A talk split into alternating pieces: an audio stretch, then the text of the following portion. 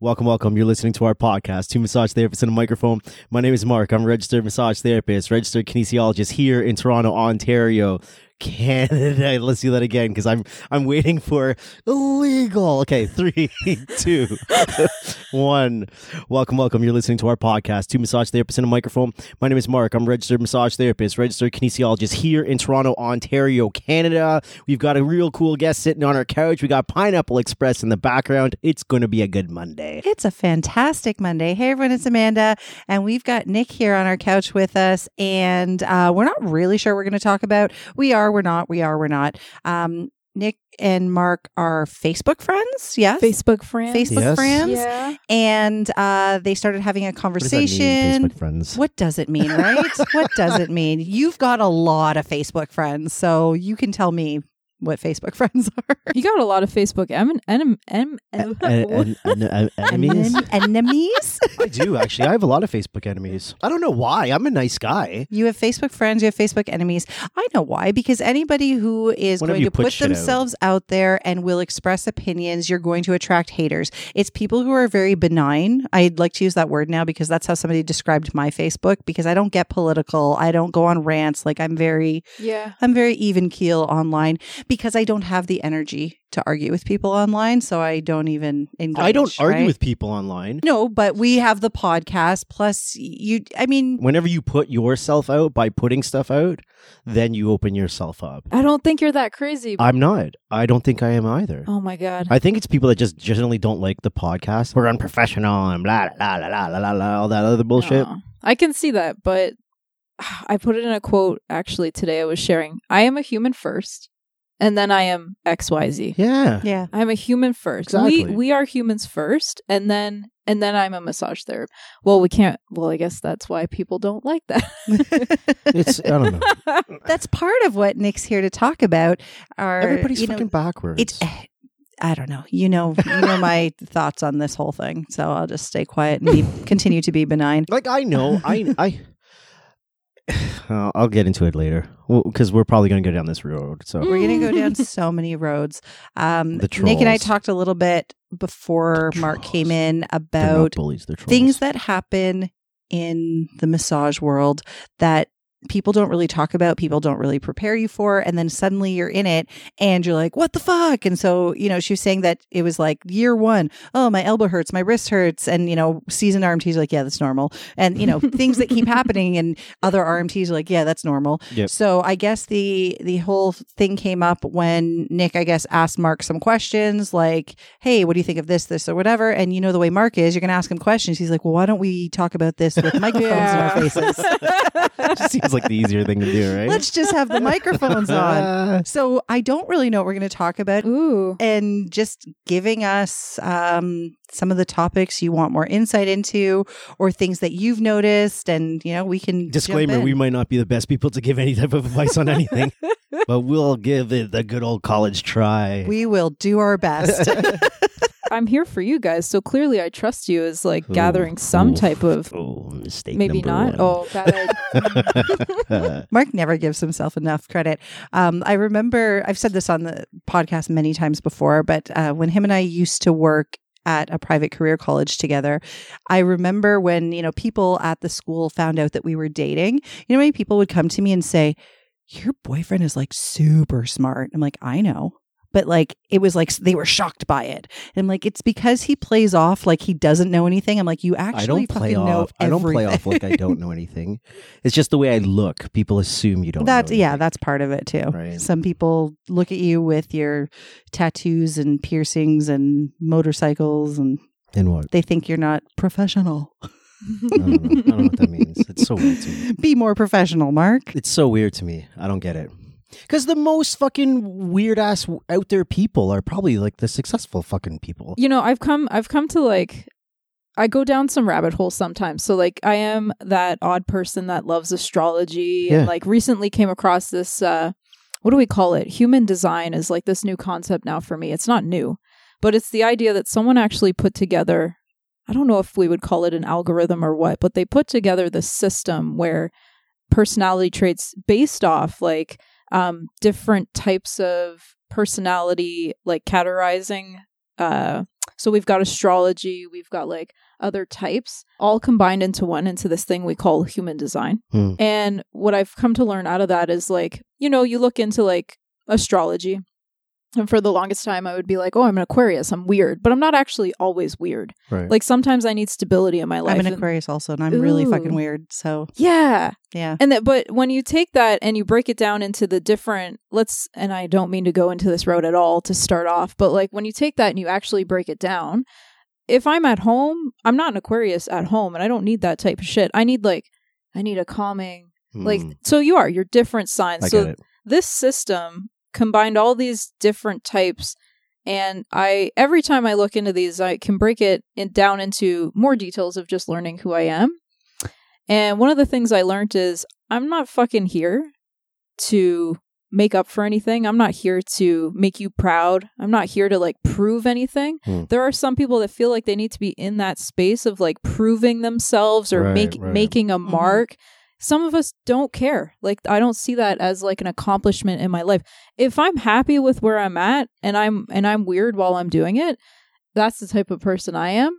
And I think maybe that's where I would kind of see you coming from too. Like the rest of that stuff does not apply Yeah. for us. Yeah, the three of us in this room, for sure. That can really um s- set some people off. I didn't want to use the word trigger because I actually really hate it, but it it bothers people when you are like so cliche to say but true um when you're like unapologetically just yourself you know like that bothers people that you have the balls to just be Nick and like you don't care you're not trying to impress anyone you don't have to speak a certain way you are who you are who you are and i Oh, think yeah. that really can rub some people the wrong way because maybe it's their own insecurity not maybe it is their own insecurity Yeah, I've come to like I think come to some conclusions for myself at least and like I I think for me personally like one of the reasons I'm here is to create safe space for other people, but a safe space so that they can feel like they can be human hmm. themselves.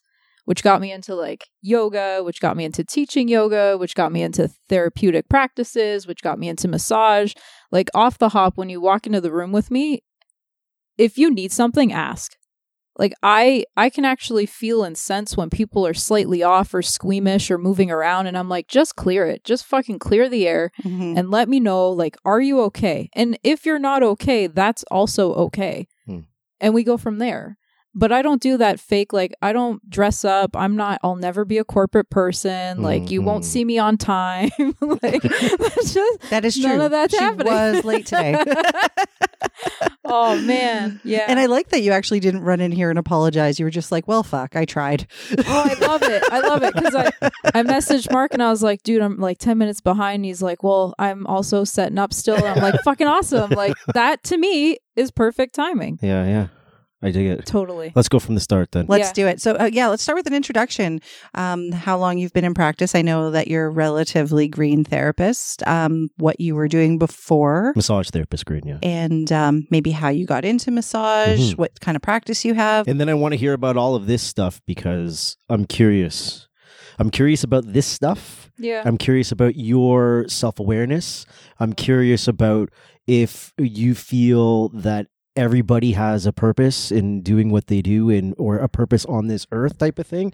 I'm I'm into everything you just said and I'm really Oh, curious. shit. I gotta I we're going to go down many we're different we're gonna go down Before all we start, can I yeah. just ask you, were you sitting in my chair? Because I'm You're strangely enjoying being up this high. I'm normally really low in this chair, and I'm like I a was- queen right now. I was in there yesterday, yeah. For a Oh. little bit. you sit quite high, sir. Anyway, sorry, Mm. Nick. Let's learn about you. Oh man. Uh, so I'm just entering into my third year of the practice. So I would say I'm actually two years in. Cool. And a year and a half of that has been COVID. Right. So can we count that? I don't know. That's a whole new ball game. But I feel like you can. I feel like fuck. like you really got a feel for what we do. Oh man. That's a whole other topic on its own. But you know, it's one thing to read the room, it's another thing to read the room while going through a pandemic Yeah. and then the waves of what happens during a pandemic with people on your table. Because we, like, I don't know about you guys, but I did not have much time off.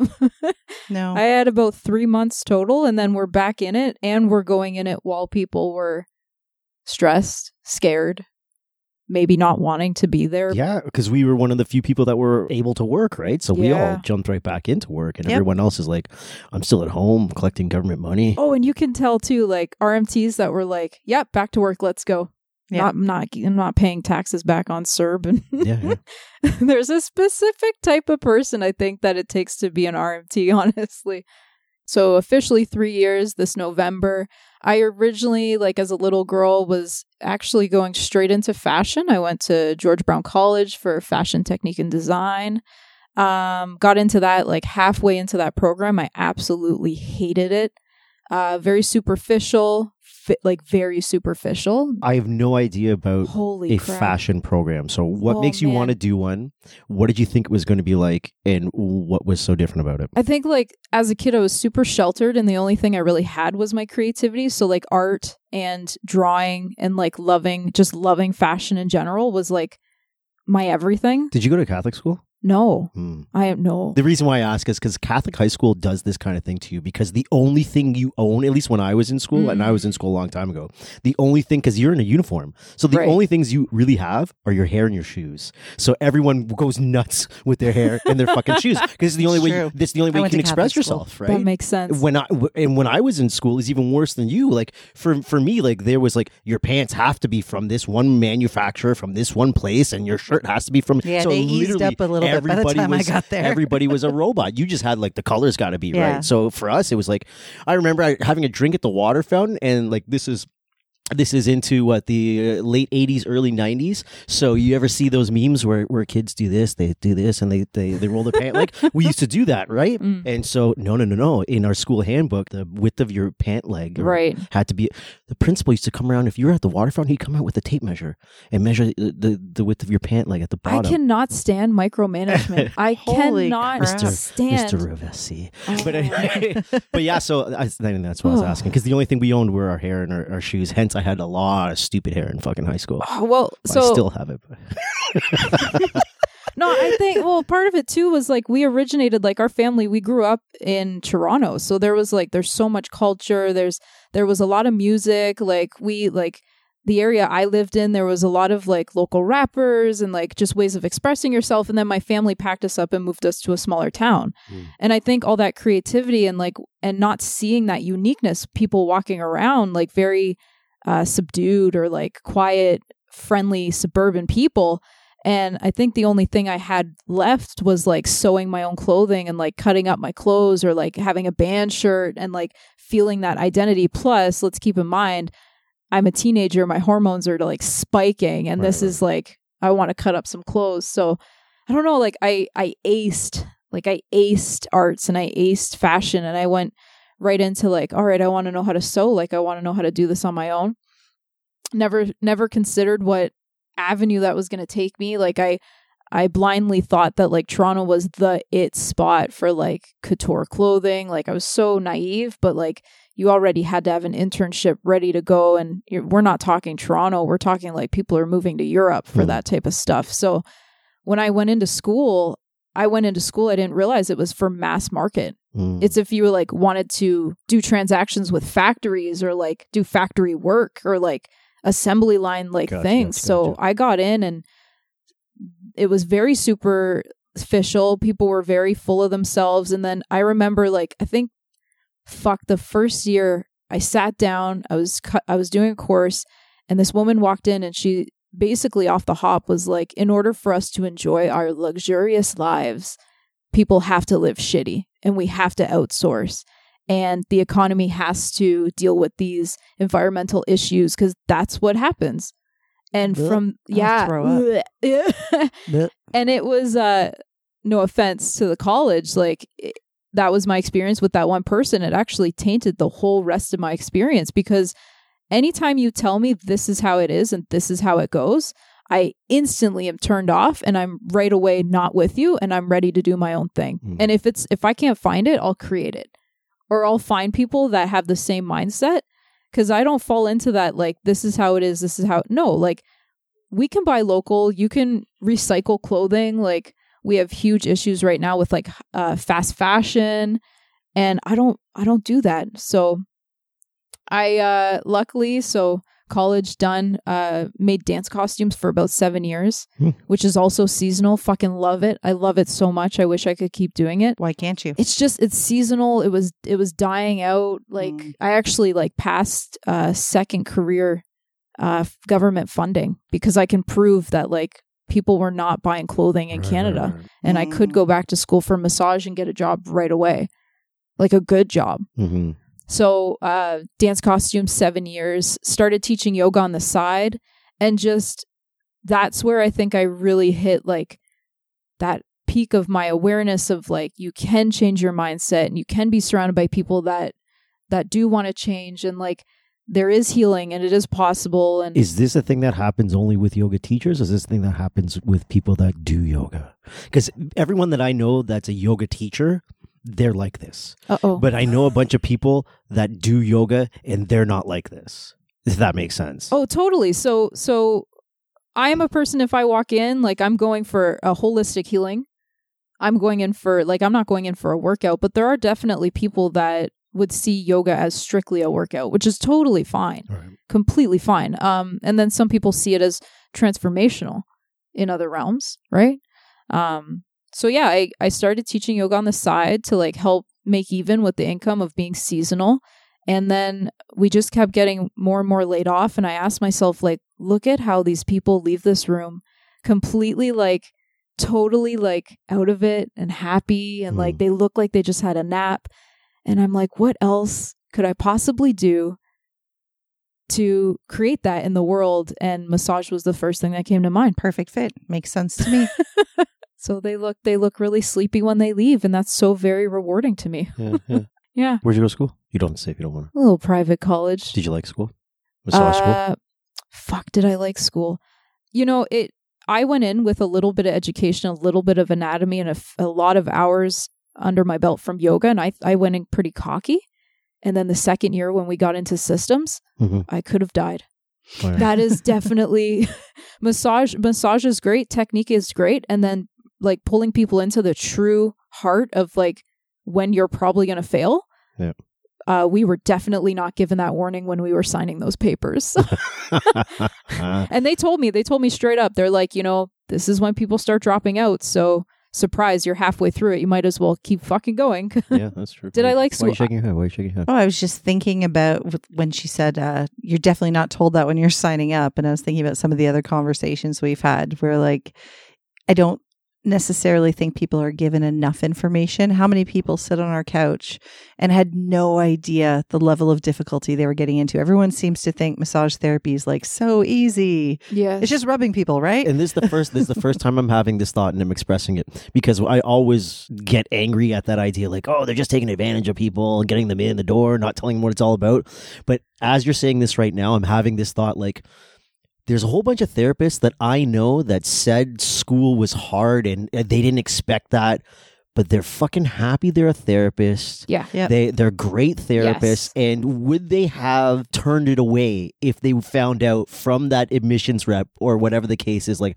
this is probably going to be really hard. No, it's this a is the fine and they might have been like, "Ooh, I'm out," but they are like fucking killing it in this field. No, it's so. a fine Yeah, that makes dance. sense. and I know when I was um, working in admissions, I was very careful because I didn't want to scare people or turn them away, but I did obviously understand what the program entailed. So that's why actually going through the interview carefully, not just asking the questions because it's scripted and you have to do that, but actually talking to the people and finding out like, could you do this? So, for example, you know, like, are you working? That is important to know. Are you going to have time to study? That is important for me to know. Like, all of those things. I was pretty like thorough with the interviews to make sure like could you do it you know like it's not just even if you have no science background if you're somebody that knows how to study and you're determined and you want to do it absolutely like, you okay, can do uh, there's one person that comes into mind for me, and she struggled through school. I was her. I was one of her instructors. She struggled a lot through school, and she probably would not have taken massage therapy if she had recognized how hard it was going to be. And then it came down to her doing her licensing exam, and she didn't want to do her licensing exam. She's like, "I'm gonna fail. Blah blah blah blah. I can't do this. Should I postpone it? Should I not do it?" And I was just like, "I got a great fucking idea." You passed school so far. Roll the fucking dice. Just go for it. At the time, it was like seven hundred bucks. I'm like, Oh, do you really care about seven hundred? Like, if you lose seven hundred dollars, are you going to lose your shirt? Like, are you going to lose your house? Are You're going to lose your car? Are You're going to lose your livelihood?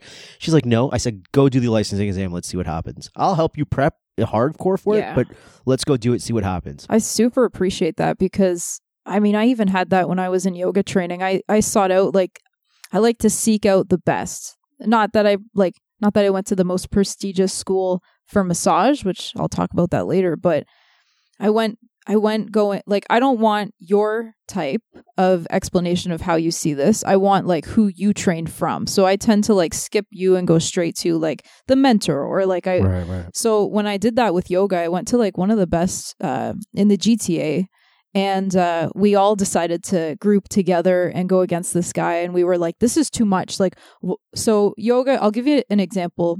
In order to be a yoga teacher, you only need 200 hours. Okay. And then you can do anything, and people fucking trust you. Like you have a title and you're trusted, but you only have like 200 hours of experience. And some places you can go on a weekend and get your certificate and you're good to go. Other places, like my teacher, for example, it was an eight month course and it was it was daily work. And a lot of it actually included anatomy where you could probably pass yoga training with two hours of anatomy and that's it.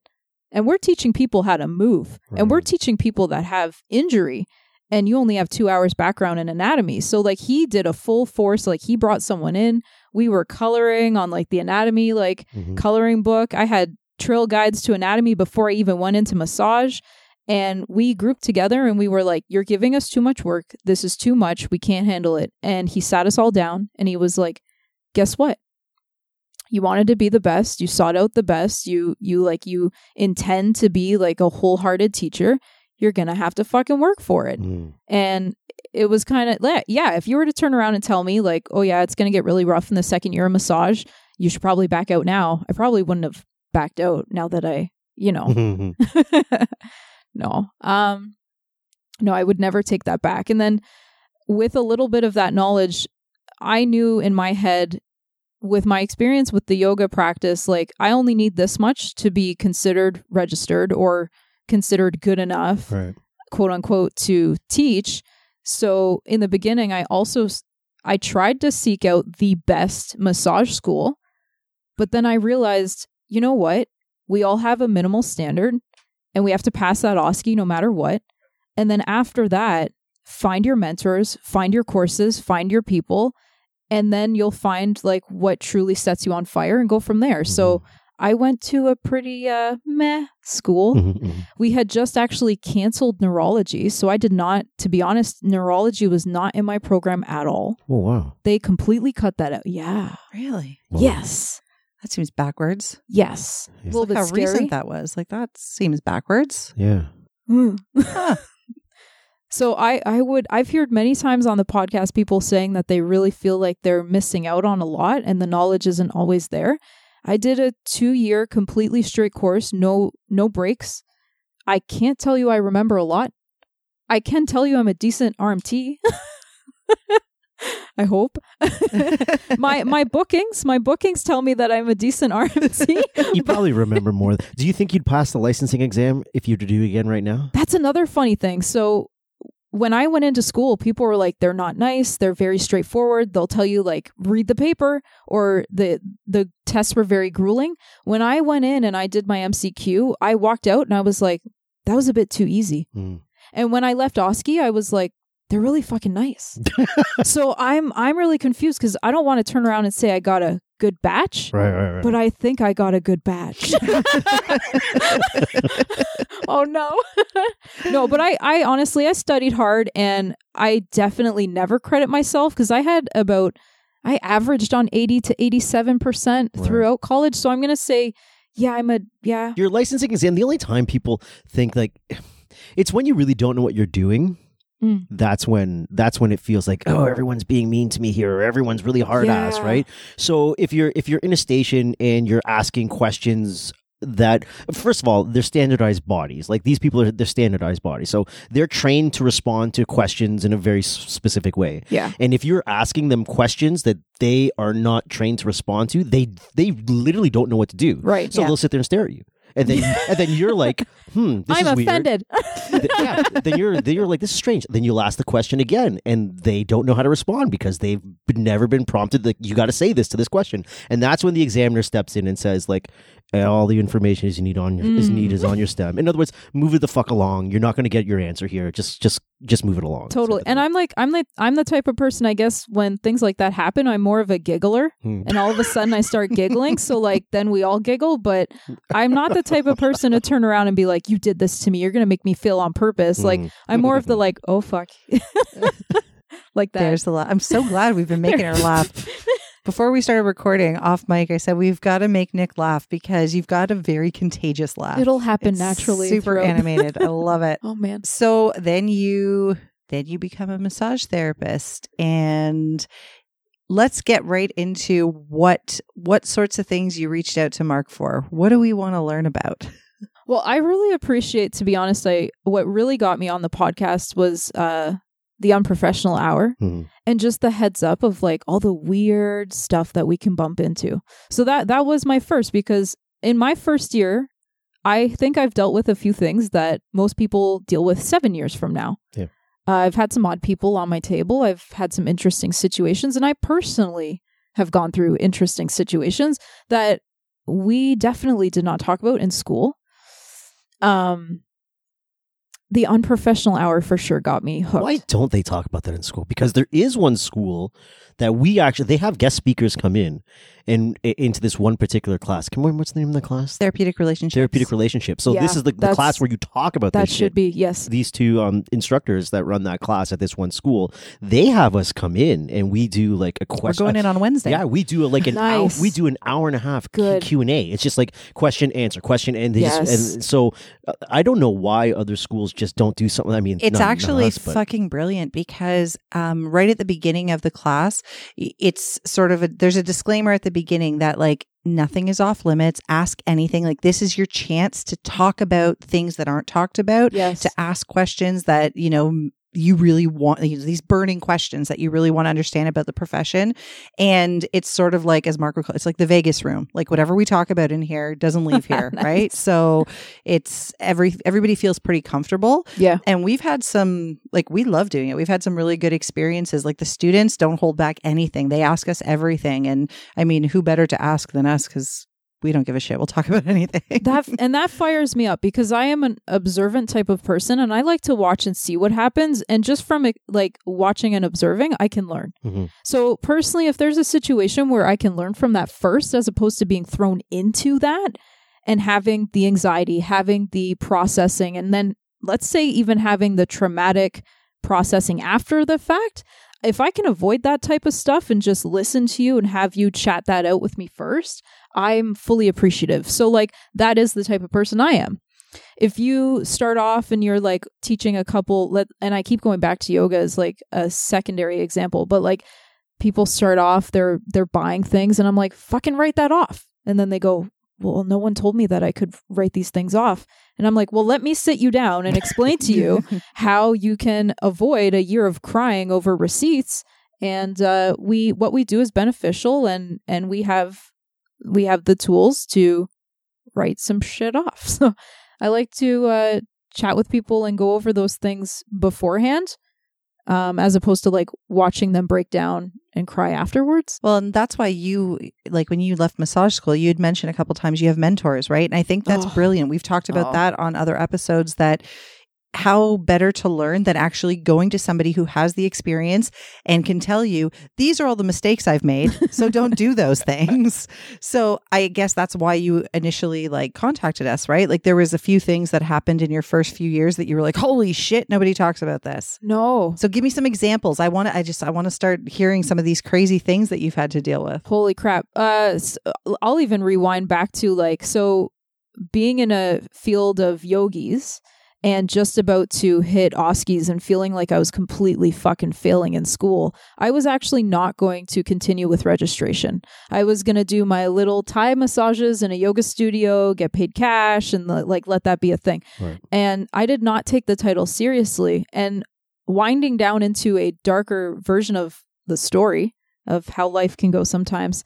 Um, in the yoga studio, because it's not registered and because no one really has anybody to turn to, um, just from marketing and being on Instagram, I had attracted my own stalker within like yeah oh yeah already in it. Um so i'm stressing out with school. I'm about to fail. I'm p- trying really hard to like really get my classes to have like high high capacity. So i started promoting myself on instagram which i mean you just don't want to do sometimes because it's a tiny girl doing yoga on instagram attracts the wrong people um, and someone pulled me aside while I was at the studio one day, and he's like, he's like, I just want to like let you know, like, what you're doing is usually unsafe. He's like, I actually know where you walk your dog. I know where you teach. I know where you go. You check in all the time. He's like, I see you all the time on Instagram. And in my head, I was like, well, that's me promoting myself. Like I was constantly promoting like little shops and and collaborations and like my yoga schedule and things Right, like right, that. right.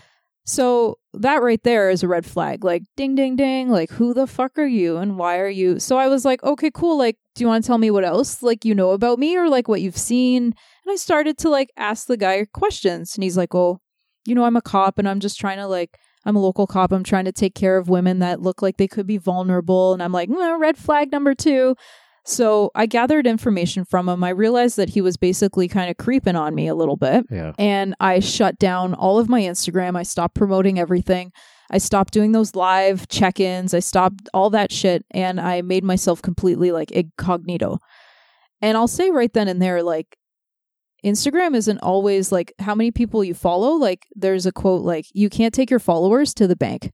I can't fucking cash that. Mhm. So it doesn't actually matter how many people are following you. It doesn't it's not a reflection of how many people show up on your schedule. Nope. It's it really isn't all the time. So that at in that second, all of that bullshit idea that I had that I had to promote myself and work hard on that end disappeared. My safety became my number one priority.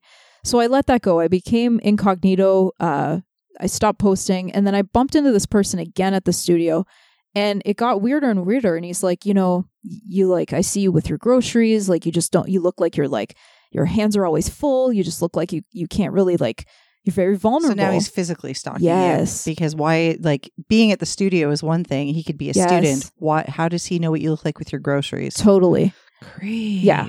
and and i had a girlfriend in my massage course and i love her dearly um because in in yoga like it's like oh you know it's normal. People like idolize you and like they like you like they show up for your class. Like that's great. In in a registered realm that's not okay. Something's off. And i had a girlfriend who was in uh she was a security guard and she pulled me aside and she's like all you have to do is go to the cop station and ask them like is this a legitimate officer and right then and there i'm like well i'm fucking scared i don't want to do that and she Why we were you scared? Why were you scared to do that? you know, I think I think some life lessons for me are full denial and I have to really learn the hard way. Okay.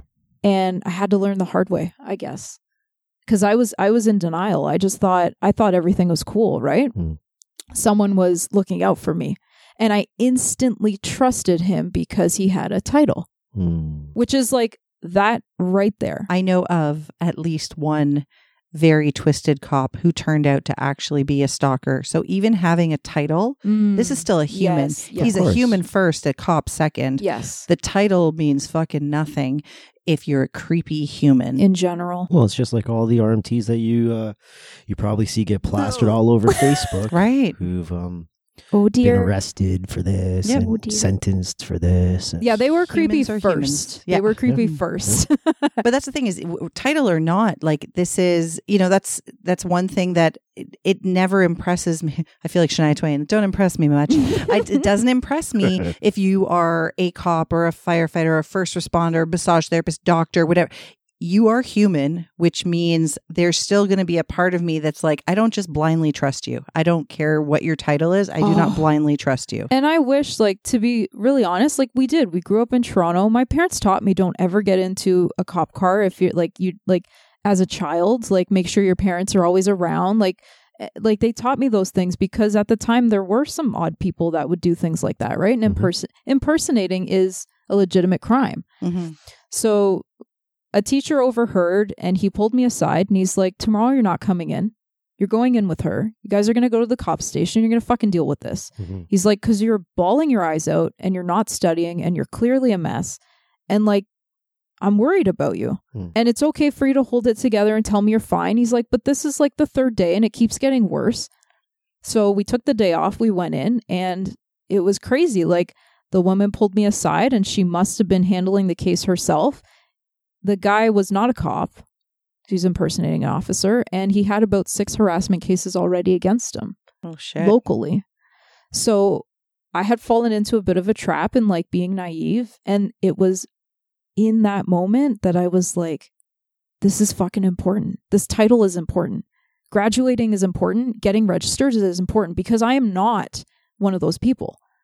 I will never miss I will never put someone in that situation. I I love I love vulnerability, but I love safety. Like safety is one of my biggest values. And if I can come into an industry and be safe for someone while they're not dressed, while they're on a table in any way, if I if I can be a safe space for people coming into a yoga class and they can feel safe enough to cry, anything from crying to being naked to anything, I want to be a safe space. Like Hmm. that that is a purpose for me in my life is to be a safe space. So that day when I realized I instantly trusted him based off of a title alone, I was like, I need my fucking title. Hmm. and I studied the hardest I've ever studied. And I was like, give me more scenarios. Give me more, like, give me more. And she's like, I'm out. I'm all out. Like, I've, I have to make them now. And she's like, you're going to pass. You're going to be fine. And I redeemed myself and graduated. So, whew. Starting out heavy with the stalker. Stalkers. Anything about stalkers? Just I, I get angry. Mark had a stalker when I met him. Oh, I like that. I was scared. It's different. I was scared because I thought she Oh. was going to come after me. Yes. Because I'm like, I'm I'm standing in the way of what she Yes. wants, which was you. Yeah, I, I had a stalker. It was it was Oh, really, it was oh, really no. weird. It was really really really weird. You know what? Females can act like personally. So going into the industry, I have a few male friends, and they were like, "I don't know about booking. I don't know how people feel." I'm like, "Listen, fucking drop it. You're a male. Who fucking cares? If you walk in that room, you own that room, and and you are trustworthy. People will sense that. If you walk in and you're like, "I don't know if someone's gonna book. I don't know how people feel." And on the flip side, there are a lot because I ask. I do ask my male friends. There are a lot of creepy female clients Sure. like way more than I thought. Oh yeah, I I had someone appear in places like like I'm uh, when like I showed up to my place of work one it was day. not funny at the time, by the way. Just a disclaimer. I showed up to my place of work one day on a Saturday just to go pick something up. Saturday, which he normally Which didn't work. I don't. I'm not oh, there, buddy. and I turn off the ignition to my car and I Oh. look out the window because I'm gonna go at le- exit, and she's standing No. at, at my No. door. Yeah. Standing at my door on a Saturday fucking morning, and I'm not supposed to be here right oh now. man. I'm like, what the fuck's going on? And and this isn't really the easiest. Like it's not like you would mistake this place for something else. This Yeah. is very specific. it was very specific. that same person. I'm in one of my places of work, and then I get a text message saying, "There's a uh, a, there's a gift on your car. There's a gift on your car. You And should, I wa- you I was- go get it." I was there, was like and I was so birthday gift to me. scared. And I'm like, because you're somewhere watching Yes. me go out and and I didn't go anywhere. Then I got a text message like, how come you how come you haven't gone to Oh, your car yet? And I was like, oh come on. I wasn't scared because I just don't get scared by that kind of stuff, but it was creepy as fuck. Like Did we do? really, really did you go creepy. about the routes of a restraining order or whatever? No, no. she Oh. eventually It just- backed it just fizzled it just sort away. of fizzled away because you weren't really reacting to much of it like even the gift that she left like you went and got it and i don't even think you like thanked her or anything like you just No, kind of I completely just ignored everything. I think I would have left that right on the parking lot, just kind of. i don't remember what you did with it you don't have it like no, i no, don't no, no. I just Do we know what was in the box? Was it what was the It was gift? it was a very personalized gift. it was very personalized Yeah. Yeah. like i like i said i was It's really- legitimately terrified yeah it was pretty scary but then Now- it just did kind of fade away yeah, yeah. I'm I'm not that competitive, so I love you lots. But like, if if I was like freshly dating you, I'd be like, and Yeah, good luck with your ya. life. Goodbye. Have, have fun with that. i stuck around i risked, I've had enough. i risked My my, risk, life, my for life you. for you. And I've had another when I was a personal trainer and I started into massage. I had a female client that stalked me a little bit too. wow. Yeah, yeah he's had some stalkers This one was an older lady. The the one before was kind of a younger younger female. This Yeah. one this this this other person was an older lady. I mean, you could probably choke him out if you needed to one day, but like I Yeah, personally feel like I could not. That's probably why I just didn't yeah, feel. I didn't feel like nah, I, I did I just kind of brushed it off because I'm like this is not really gonna Yeah. nothing's really gonna happen to me based on any of this stuff. See, that's I never think that way. I never underestimate anybody's crazy. I because appreciate people that. are crazy. Exactly. Like I was telling the I would never underestimate. Like I was scared for you. I was scared for me because I'm like, even though she's a teeny tiny girl, like she's Yeah. no bigger than you. Like I, I don't know how fucking crazy she is. She might kill me. People do weird shit. I'll give you a couple weird shit scenarios, right? Ugh. When we first started doing all this Con Ed stuff, I went on a mad tear to buy equipment. So, and I was buying used equipment. I'm not buying all of these m- new massage tables and massage chairs and everything else. And so I'm just some dude that shows up to your house from Kijiji, basically, Right. right? And so I uh, like I'm buying a massage chair in Hamilton. And it was really cheap. So I'm like, is it worth me driving to Hamilton to go get a massage chair? I'm like, yes, it is. It's cheap enough. and I drive out to Hamilton. This this this younger female, apparently, well, not apparently, because I met her. She lives in, a, in an apartment building. I'm in the parking lot, and I I message her. I'm like, I'm in the parking lot. I don't know if it's cold outside. Do you want to just maybe meet in your lobby or whatever the case is? She's like, No. Why don't you come up? Here's the buzzer code. And I'm like, You're fucking nuts. He Mhm. actually I texted said- me and he's like, she wants me to come up. I'm like, that's weird. Like what Oh, it's it's- female it's, weird. invites some right? random dude So from Kijiji I in? knock on her door. She's she answers the the door in a robe, Uh oh. and she's like, "Come on in." It's more of like And a I'm like- Craigslist situation. I'm like, you're nuts. Like, this is how people get killed. You're crazy. I'm just some guy off of Kijiji. It's not even like Facebook Marketplace where you can kind of peruse my profile and Ah, everything. I'm just a dude that has this weird email. But do you I'm not using my- remember how mad I got at you though? Because I was like, sure, you see young female alone in the apartment with the you don't know if there's like a fucking psychopath behind the door that's Mm. just ready to like You're you could have been right. killed. Absolutely. I was true. like, why would you go in there? Absolutely like true. I was so I stepped mad. into the door. She she showed me, opened up the table. I took the table and I left. So that's one scenario. Another time, I was I was buying a table from this old lady in uh in Oshawa. It's hilarious. It was hilarious Uh-oh. to me. I was just confused. I I knock on this lady's door. She she opens the door. An older lady, right? And she looks at me and she's like, "I don't know you." So my table's in the basement, and I swear she was gonna say, Blah. I swear she was gonna say like, I don't know you, so excuse me, I'm gonna close the door and lock it while I go get the table. She goes, I don't know you, but the table's in the basement. You're gonna have to go down there and get it yourself. This is how you get to. I'm like, "Wh- what? Again, I was like, you could have been locked in the basement forever and like held Oh captive as my her pet. Like Or or I could have like beaten up an old lady really bad, right? She's the crazy one in my mind. you're also crazy. Yes, I'm a you don't know little what was waiting for you in You're- the basement. You're absolutely there right. could have been a fucking coyote in You're there for all you know. right. Like You're absolutely I would have right. never gone into these places. But she's crazy. Never. And like when I bought a bunch of these chairs, someone else in Hamilton. oh my god. It- It's insane. She she I'm early to her house. She's like, I'm not there yet. No one's home. I'll be there shortly. yeah. So she pulls up in a mad tear and she's like, just opens her door. She's like, all the chairs are in the basement. Go down and grab them if you want. I'm like, now I'm just rummaging through her basement. No, I'm thank like, you. these people are nut jobs. Like, I would never ever do this. Well, first of all, like I grew up with like campfire stories and goosebumps and shit. You don't go in basements. Like, no, you don't. I'm a, I'm a 90s baby, so like No, basements true. are. Well, you remember the furnace? It was like what was the furnace in uh, Home Alone. No, thank you. You never go into a basement. it's not even people. I'm not even afraid of people in the basement. Just Well, the fucking furnace alone making sounds. Was it last week? He was driving to. Oh my goodness! It was.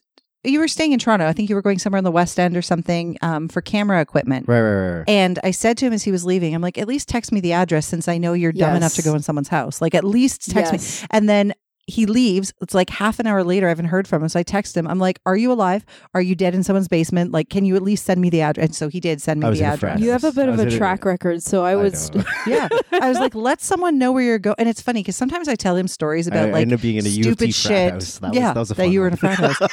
but like, I'll tell him stories uh. sometimes of things that happened, like when I was in university or when I whatever. And sure, I did some stupid stuff. Yes. he is the first person to wag his finger at me and say, "That's how That's girls different. die." That's different. Mm. It's not like I have no money. I'm in a foreign country and I'm like three hours. I suddenly am three hours away from the place that I'm oh, staying. Well, I think you. Yeah. Whoa. I made little- it back. That's, that's a little different. But I anyway. love I love to say that I have a SWAT team. I have a SWAT team of like angels I don't have like two angels. I've got like a SWAT team of, and I don't know, angel, angels, whatever, whatever we want to call are. whoever. I don't know, guides or spirits or whatever. I don't fucking care. Whatever you want to call it, there's a SWAT team for Hmm. me, at least, and clearly for you. Well, I think everybody has that. Like, for I sure. mean, I know, yes, you shouldn't put yourself in dangerous situations, but anytime I've ever done one of these things that Mark says, that's how girls die, I'm like, I actually consider myself a little bit smarter than that. And I feel like in every case that I did something that to the outsider might have seemed dangerous, I was like, I always felt perfectly safe. Yes. Like I don't, I, I would never go into a situation where I even had like the littlest inkling that I'm like, mm, something feels off, something feels wrong. Yes. Like there was always a point where I was like, I, I feel like I'm in good company. I feel like I'm safe. There's nothing, you know, like, yes, being hours away from where I was supposed to be staying. However, I was with people that I f- trusted, and it was just a matter of needing to wait until the next morning when the buses were running again. man. I lived. I'm fine. Here I am.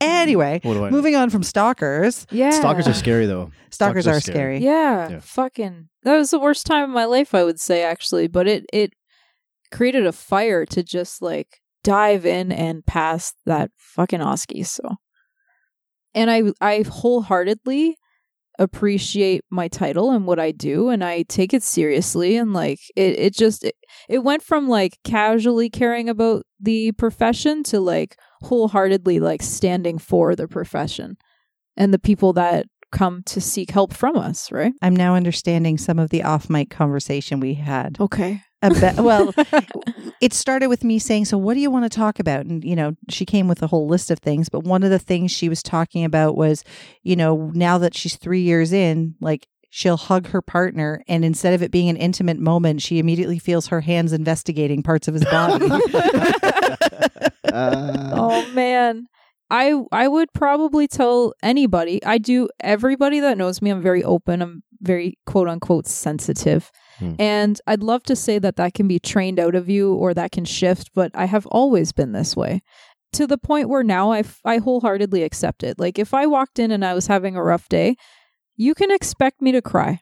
Hmm. And you don't, if you want to get uncomfortable with that, fine. But I personally am fully comfortable crying in front of anybody, crying down the street when I walk. I don't give a fuck. I will do it. do you make a ugly cry face? Just out of I don't know what my cry face. Is. Oh, I looks have the like. ugliest Like a cry Kim face. Kardashian I, ca- cry I can't face? cry in Oh. public. I have a very ugly cry face. I bet you there's boogers. I mean, like, I can any of my friends that would ever listen. I'll just, I'll ask. I'll, I'll start asking. Next time you start doing that, just just bust out your phone and selfie, Yeah, selfie the moment. take a Oh my god, I'm gonna cry, but I'm gonna take this photo. It's first. like it's like crying in the mirror. I, I'm pretty sure I've done that in Oh, elementary man. school. so just cried in the mirror, just look at yourself cry, which makes you cry even more because you're like, that's so fucking horrible looking. Where did we learn that from? I've definitely done that. That's how I know I have the ugliest cry face. Like some people can look cute when they cry. There's nothing I cute don't about think. it. Yeah. I'm you an think ugly people can crier. look cute? I guess so. Is it worth the cry if it's cute? um, hmm, I that's a good question. I don't know. It probably is worth the cry, even if it's cute. Or it kind of kind of look like laughing, because crying is like laughing without the sound, right? If you cry, it probably looks the same as that laugh there. Mm, yeah. Oh man, so Think I have of an it next ugly time. smile too. Damn it. Think of that next time. Yes, that's nice. That was from a Qu- Queensryche song. yes. I no, I would say like so. f- Two years in, yes, I used to do like physical touch and assisting in yoga, and I am very familiar with the body and and the pushbacks and the signs and just the energy and entering into someone's space. Um, but you know, like I get into th- this profession, and now I'm feeling lumps Hmm. or feeling tissue and textures that my fingers don't really know at this point exactly what I'm feeling. And I tell people straight up, like, if you walk in and you're like, oh, my back's a mess, isn't it? And I'm like, no, I'm not giving into that. Hmm. I don't want to tell you that you're a write off. Like, what kind of a person? You're the same. You're the same. Oh yeah, no, I don't. Yeah, when someone's like, "Oh, isn't this the worst you've ever felt?" I'm like, "No, No, Yeah. it isn't." no. You don't want to give into that. No, because I find it's it's kind of a mindset or like a validation that they can continue to feel shitty. Hmm. or like that if I was to turn around as an RMT or even as a friend and be like, wow, you look like shit today. That's just not, we just don't do that. Like, So I'm not going to off the hop be like, wow, your body's a mess. I know that she might hear this, but I got a treatment from a RMT friend of mine the other day, and she's awesome. Like I really, really love her. But it was funny because I haven't had a treatment in a while, and Mhm. she was like, "Oh, what's wrong with you?" Like she said something like that, and I was like, "Is this how you talk to all your patients, or am I just Mm. special?" like, That you got the special treatment. yeah, she was like, "Your arm is a mess, your back is a, your neck is a mess," and I was like, "Thank you. Tell me how you really feel." like, and and that's the thing. So like quite sensitive, entering into a space, feeling textures I've never felt before, and and my I can I can hear the dialogue happening inside of my own body. What the fuck is that? What did I just touch? Is that there again? And like I can feel myself going through chaos, which I think the average person would just kind of do their thing and like keep the glide going and like continue. But I have to actually process that. Hmm. And I appreciate that about myself because I am very aware in the moment of what's happening. Um, but I wish I wish that type of stuff was discussed because now I have to go home and still process that.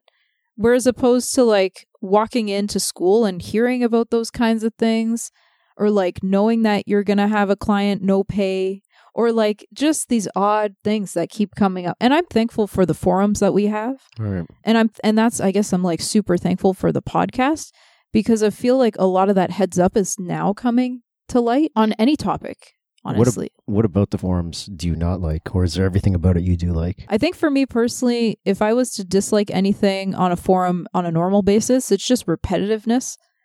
And i do it too. I'll, I'll be like oh my god how the fuck do i get through strive? Somebody help me. And like and you could search the, it up but i think in the moment a lot of us are like what do i do Right, right, right. Uh, so just that stopping and thinking first before posting, and and for me personally, like consuming that and being like, oh fuck, that was posted last week, and Hmm. like look back and like be more aware. But I do it too, so who cares? I guess. RMT Facebook people make me laugh a little bit. Yeah, I. I, I- do you think that? Do you feel like they're a good reflection of the RMTs in Ontario, or do you think they're just like these nut job Facebook people? It's a. It's. let's go back to the beginning. Why does Mark have enemies on Facebook?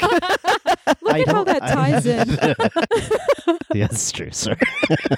it's you know what it's it's a beautiful mix because i think and again going back into the yoga realm like i've taught yoga for about nine years. I've gone through many phases. I've gone through the like we need to teach anatomy or like super spiritual or like i at one point i went in teaching like i went to this like female embodiment like empowerment class and all of a sudden i started teaching really fluid yoga classes. And i got pulled aside and people are like what the fuck are you doing? And it's just that that change and like you're someone who's exploring these different things so you kind of take on these different roles or wear these different masks It comes with being that sensitive person too, though. When you are that in the moment, because I'm similar. Like you asked, I can get I can get sucked into almost anything yeah because I go down rabbit holes and I hear things. I'm like, this is intriguing. I want to hear more. I see something. I want to understand this more, and it it is part of just being that very sensitive to everything around you person. But at the same time. This is going to sound so crazy, but maybe you'll understand. At the same time, I'm unobservant. Unobservant to Oh, yeah. things that don't fucking matter because I get suckered into certain things. So, like, Mm. I could be driving my car for three days and a light is on and I might not notice it. Mm. Whereas then Mark gets in the car, he's like, How long has that been on? I'm like, I don't know, maybe Tuesday? Like, I How don't do you know. not know? Like, so I'm both very, very sensitive to my surroundings and unobservant to them. But I feel like you kind of get that. interesting and i you know what i think having a partner to kind of hold you accountable in those moments because i would love to tell you i'm very aware but my partner sometimes turns around and asks me a question where i'm like i don't fucking know Mhm. and then i realize how unaware and how how checked out i can be sometimes Yeah. Totally yes But again, I think it ties into exactly what Yeah. you're saying. Like when you, so I'm just imagining myself, like I was treating somebody last week and I felt something that was very peculiar to me. Mhm. I didn't instantly know what it was. I even afterwards said to Mark, like, what do you think this could mean? And I was trying to explain to him what I was, that dialogue stayed in my head like the whole day after treating this person. I was like, I don't understand this. And where would this, like, it was, it I don't know. So I I get it. Like I feel like I treat that way where I feel something very interesting and i'm like what is this? What why would this be doing this? And then i i can get hyper focused on certain things. So yeah i don't just keep massaging. I'm like i gotta figure this out. What is this? Yes, and and I wholeheartedly I appreciate our school and our system because the main intention of that is to pass OSCEs So when I pulled teachers aside and said like I want to know what you do, like I want to know your little tricks, I want to know like how you like ergonomics, I want to know like any cool things you fa- and they're like no, we're cuz then you'll take it on Right. and we need to be very straightforward. We need to teach you how to pass the exam and be efficient in what you need to do. And and when you start to get into the fancy fancy stuff, you lose you lose that focus of like the standards and, you know, you start to look a little quacky, I guess. Yeah, I can see that. Uh, so like yeah, pass that's the whole intention is to pass and I'm glad and I knew right there that after the program I needed to find mentors. How'd you go about doing that? I think I'm just I think I just naturally thankful in my life to have people that are fucking great that I just surround myself with. Uh for a little bit I didn't cuz we were warned to never work for franchise like massage places and I did not listen cuz I thought I had to work my way up Mhm. to a good a good clinic. Um and I got in and it was definitely not what I wanted. Um and then a month later I dropped that place like a hot pocket and hot potato. Hot pocket, hot potato. Hot pockets are fucking hot when they That's true. so both both a hot pocket and a hot potato.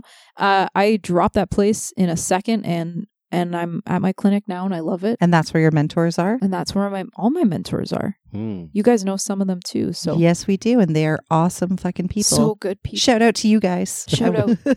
What about the chain was not for you? Um, first of all, the amount of money I didn't realize because I didn't talk to people at the time, but I was on like the lowest paying scale. Mhm. And they knew that because I was excited to graduate. I started off as a receptionist because I don't know what it was about 2018, but my results took forever to come in. I had a friend who passed in uh he fast tracked and asked the college if it was okay if they could like really finish the program at our private school early so that he can get that OSCE date and he graduated and got his results within 2 weeks Hmm. so around December and th- this was also the same time frame that we had I think we had just introduced the gluteal uh permission and like the form. written consent had it would have been somewhere in there yeah yeah. and so my I think my testing was actually the test that started to get questioned. Like, did a lot of people fail this OSCE? Like, they really investigated my batch Right, right, right, right, right. because I think I swear it took me like the maximum amount of time, and I was calling, and they're like, "Oh, it'll it'll happen." Like, check the website. Like, I think it. I want to say two months, but I could be exaggerating. I could be wrong. Um, I graduated in March and I did not get my license until September, October. So I was a receptionist because I can't sit still. Yeah. There's no way. And I have to get back to work because now you have student debt. Um, and I jumped right into this franchise place. Uh, they'll pay you whatever they want to pay you, and you're doing feet scrub, foot scrubs, and hot stones, and all these weird things that. And then uh, you have to keep track of that because some of them don't bill you properly. Hmm. You get your paycheck and you were rubbing feet for no reason. like you don't even and and it was the day oh my god i have all these moments where these aha moments where i'm like fuck this i'm out but i had a client come in she was pregnant she had a headache she couldn't find any other type of relief and the receptionist who was trying to make a sale which is not what we do but trying to make a sale had told her that she could have peppermint oil in her massage and I love oils and I work with oils and I don't have per se an education or a certificate in oils, but I definitely know that you don't blend oils with pregnancy. Like you do have to talk to your doctor. And that's how a massage therapist would reply. Like you should probably talk to your doctor before you introduce something in. Um, so she walked in and she was like, This person said I could have this. This is how I want my massage to go. A, that's not how I like to work. Like, don't walk in and tell me what to do. Right. I'm just not that person. Uh, B, who told you what? Because do they have the education? Like, I was, I was pretty offended. So I sat her down and I was like, look, like, I don't actually know what this could do. Like you are in your third trimester and I quite frankly I am familiar that peppermint oil can mess around with with like milk production and I don't know like I it's not like I study pregnancy and I've definitely have never been pregnant. So like maybe that will have a side effect that could be bad. I'm not doing that today. Right. And I'm not comfortable. Like off the hop, I'm not comfortable, so I'm not doing that today. And someone pulled me aside and they were like, "What the hell? You like messed up my sale." And I'm like, "Oh, you're like $2 fucking Your two dollar commission. Oh man." so I had this moment where I was like, Yeah, I hear you. do not tell me what to do, but also like this is not why I got into this program. I got into this program to like kind of do my own thing, not to have a receptionist tell me what to do. And that was the day that I was like, well, fuck this place. I'm going to go look for work. Um and another day was like I was walking around, decided to wear my hair down, and another RMT was like, "Put your hair up. What are you doing?" And I was like, "What?"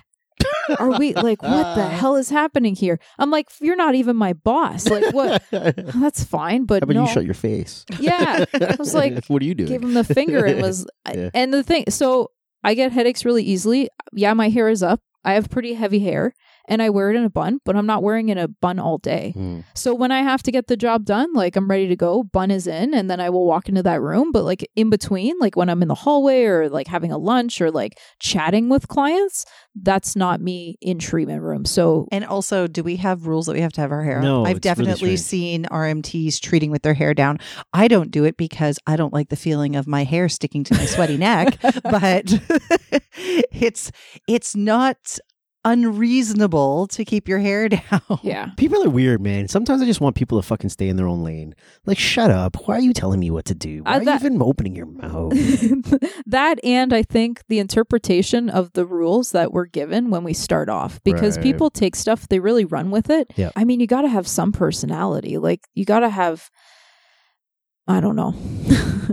we can't be robots. And definitely didn't go into the program to be robotic, but also like you can't leave that program feeling stiff like you can't do anything. Yeah. So, no, I just wish we talked about that stuff more like and also yeah, stay in your lane. It's the whole the whole idea of professionalism. We talk about that a lot. It's, I just don't get it. I don't get it. I don't know where it comes from. I, I do know where it comes from. I don't know why we hang on to it for so long, and what it doesn't fucking matter, especially in, t- in 2021. Like none of that shit matters, but some people hang on to it so hard. it can be a slippery slope. Like I do wholehearted like I appreciate it. I do appreciate people trying to like keep me in check because I can. Like Yeah.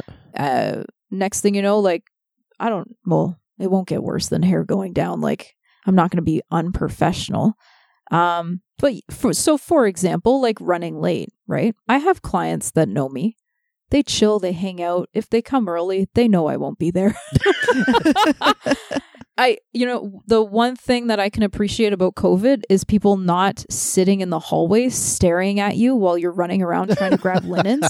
Like, stay in your car, show up five minutes before your appointment. Uh. Eh, because they, and some of them get anxious. They sit there, they look at their phone, they look up at you, they look down, they look up at you, and you're like, I'm not fucking ready. Like, Just relax. just relax. You're here to relax.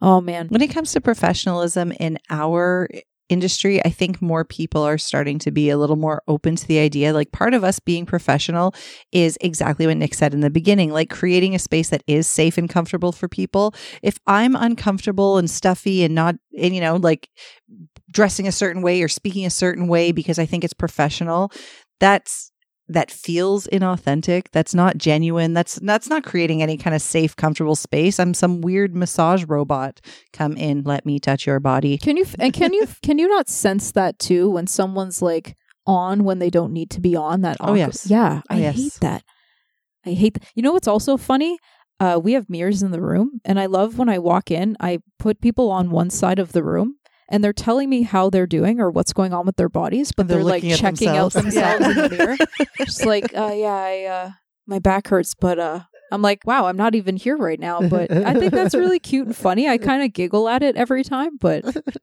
the mirror in my room um the way it faces like i they can't see themselves when we're talking but every so often when i'm treating at certain angles i catch a glimpse of myself in the mirror and oh you better believe i look in the mirror and i'm like this is what i look like when i massage cool cool I do that, and I'm like, why the fuck is my shoulder all the way up here? It helps me keep my posture in check. Oh man. Are you telling me you don't check yourself out in that mirror if you ever? I mean, you don't treat in that No, room mostly anymore. I'm out here, but I, I can't be bothered. I can't be bothered. You're missing out. I'm the person that like, you know, when you see people walking by a building downtown and it's all like Yes. windows, whatever. Oh, I'm the person that's looking at myself walk. I it's it's so interesting because I definitely do that too. And then when I enter into the room, I'm like, I think I instantly just like drop it at the door, and I'm like, everything's about you. And then I'm like, but you also are checking yourself out in the mm-hmm. mirrors. I do so much fucking video and demo videos and shit. Like I know what I look like when I do stuff now. That's true. You're So- always on camera. that and that is that's a pretty cool technique too is it's a tool a lot of people will tell you to film yourself while you're massaging to see if like your posture's really messed up or yeah. like even when you're when you're teaching yoga like what do you sound like when you teach a class like if you sound like you're nervous as shit like so pick up on that film yourself you're so you're like pro now Um, I'm I I I've got what I do well down. Down. Yeah, I think I think it's down well. It, to the point where I even times in retrospect I'm like that didn't go so well, and then I'll and then I'll watch a video back. I'm like, that's really different than what I thought it looked like coming from my Mm. eyes. Yeah. Yeah. Actually, being your body for like the last couple of massage conferences and in different courses we've done, and some of the stuff that you've just filmed for social media, I think it has really helped me overcome any kind of insecurity I could possibly have.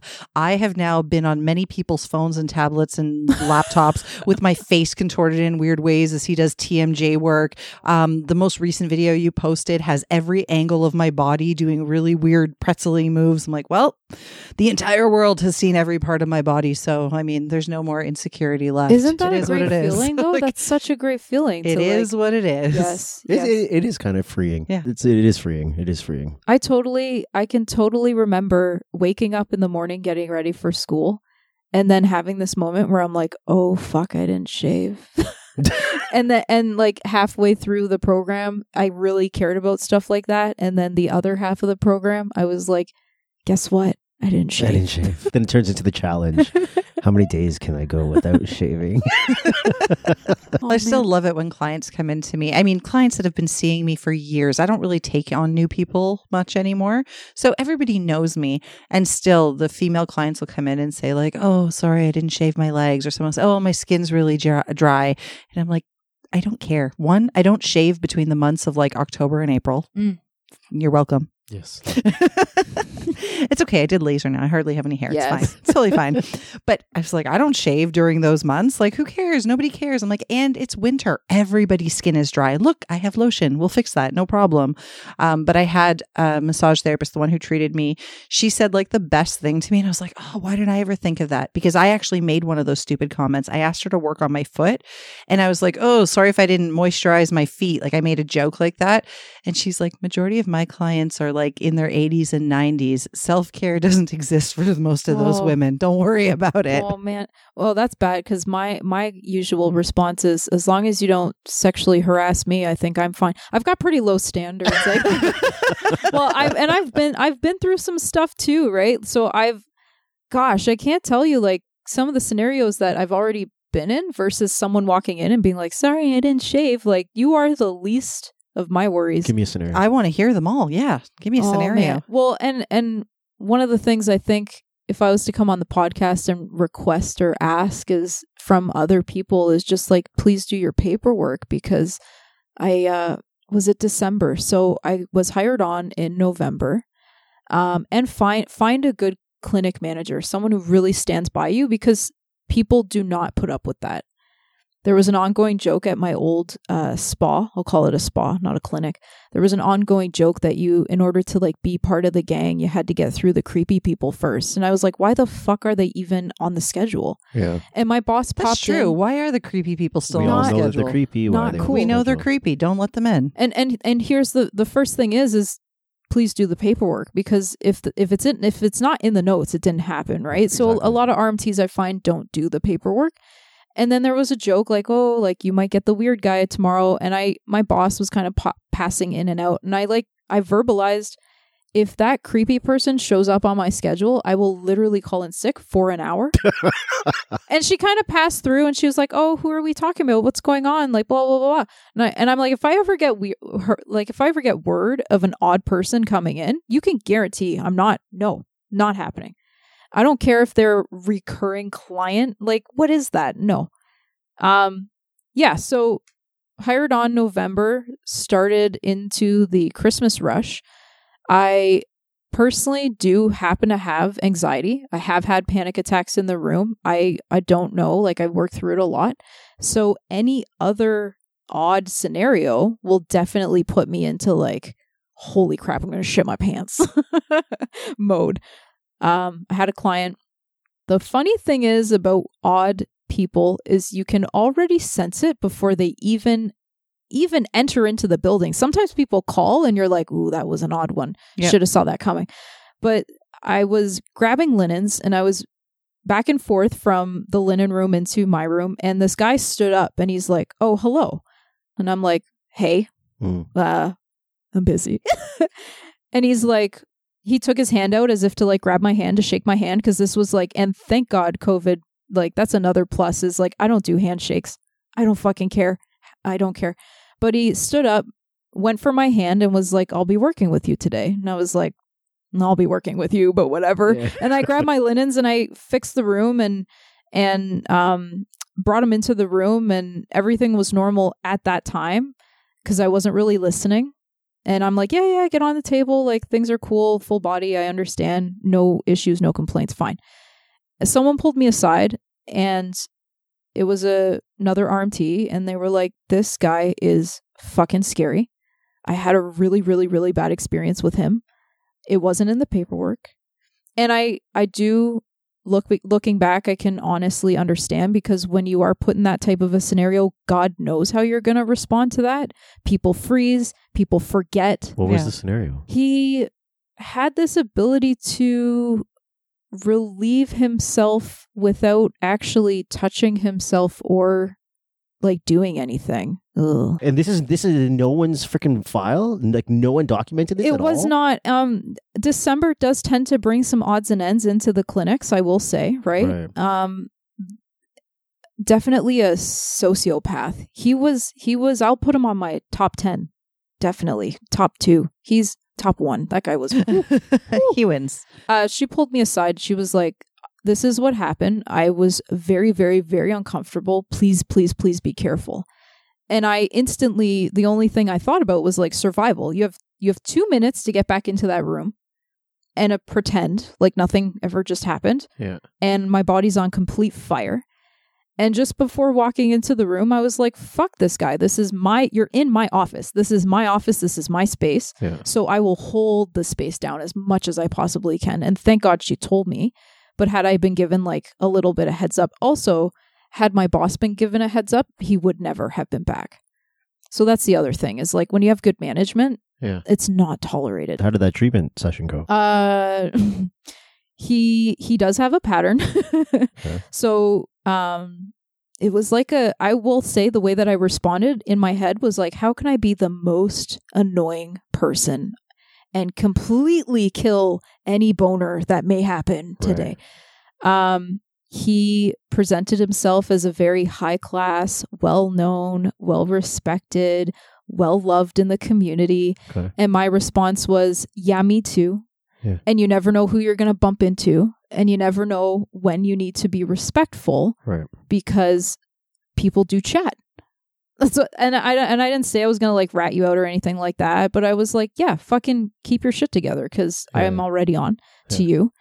And um, he moans and he was wiggling and he kind of undraped the drape and he was already naked, so like there were a few things, and I probably forgot some of the stuff that had happened because I I was on fire the whole time Right. um but the moaning the moaning and and anytime he would moan i would do a glide and i would end up at the lower back and and i made sure the drape was like in line Right. but anytime the elbow went anywhere near the hips he'd be like oh yeah and i'm like now you're not getting a massage in that area. I'm sorry. Like I'm Right, right, right. I'll go to the hip bone, but I'm not going to the glute. Or like you're not getting compressions over the table or the drape. Yeah. Like I'm gonna every time he moaned, I ended up cutting out what I was working on. Hmm. And then anytime he I don't know, like he was it f- the impression I got was he was trying to create a mood to create a bigger and bigger buildup of where he was going. And then I would come in and I'd be like, Oh yeah, your dog? And just like off the hop, be like, "Oh yeah, you like to play guitar? Okay, tell me more about." Okay, I have a friend who loves to play guitar, and they told me, and I just made up the most annoying, like dragged on, run on conversation, um, until he got irritated, and uh, I guess it wasn't that eventful for me, but I purposely made that the worst massage. That is the first time I've ever done that in my life. Like I don't go in and be like, "This person's going to get the shittiest massage ever." But when you're In that scenario, I, I, have no. I have no problem with doing that. whoa, As unprofessional as this sounds, Mm. because I just don't care. In that scenario, if you had told me I laid my elbow so hard into his QLs that he walked away in pain, I'd be like, yeah. good for you. Yeah. And I and I don't I try really hard not to work that way either. Like I'm not I'm not I don't want to like make people feel like I'm I'm going to purposely hurt that. Like I don't Yeah. joke about You know that what? When stuff. someone's coming in with a, with a very with, with some good intentions. exactly, then then like Fair game, my to me, rules are out the window at this point. You, you're not abiding by the rules, Mhm. and therefore, I don't fucking care. I don't But feel he like was. I need to abide I'm by not. the rules. I'm not defending this guy, but also, but he was allowed back. He shouldn't have been allowed back. Once he did that to one of the therapists there, he shouldn't have been allowed Well, back. and so the problem was was the person did not actually make that aware to management or Right. the the owner. So, Mhm. is this person like just like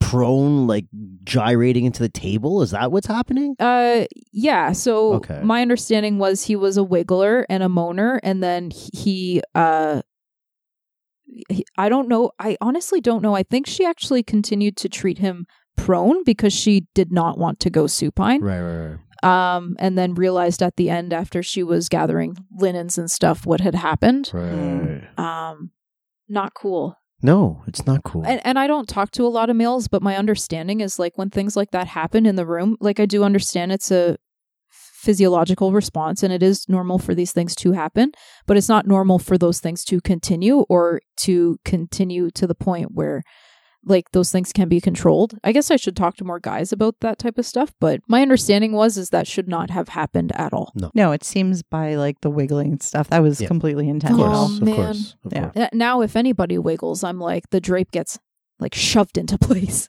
I'm, okay I'm going to come over and fix that drape 15 times.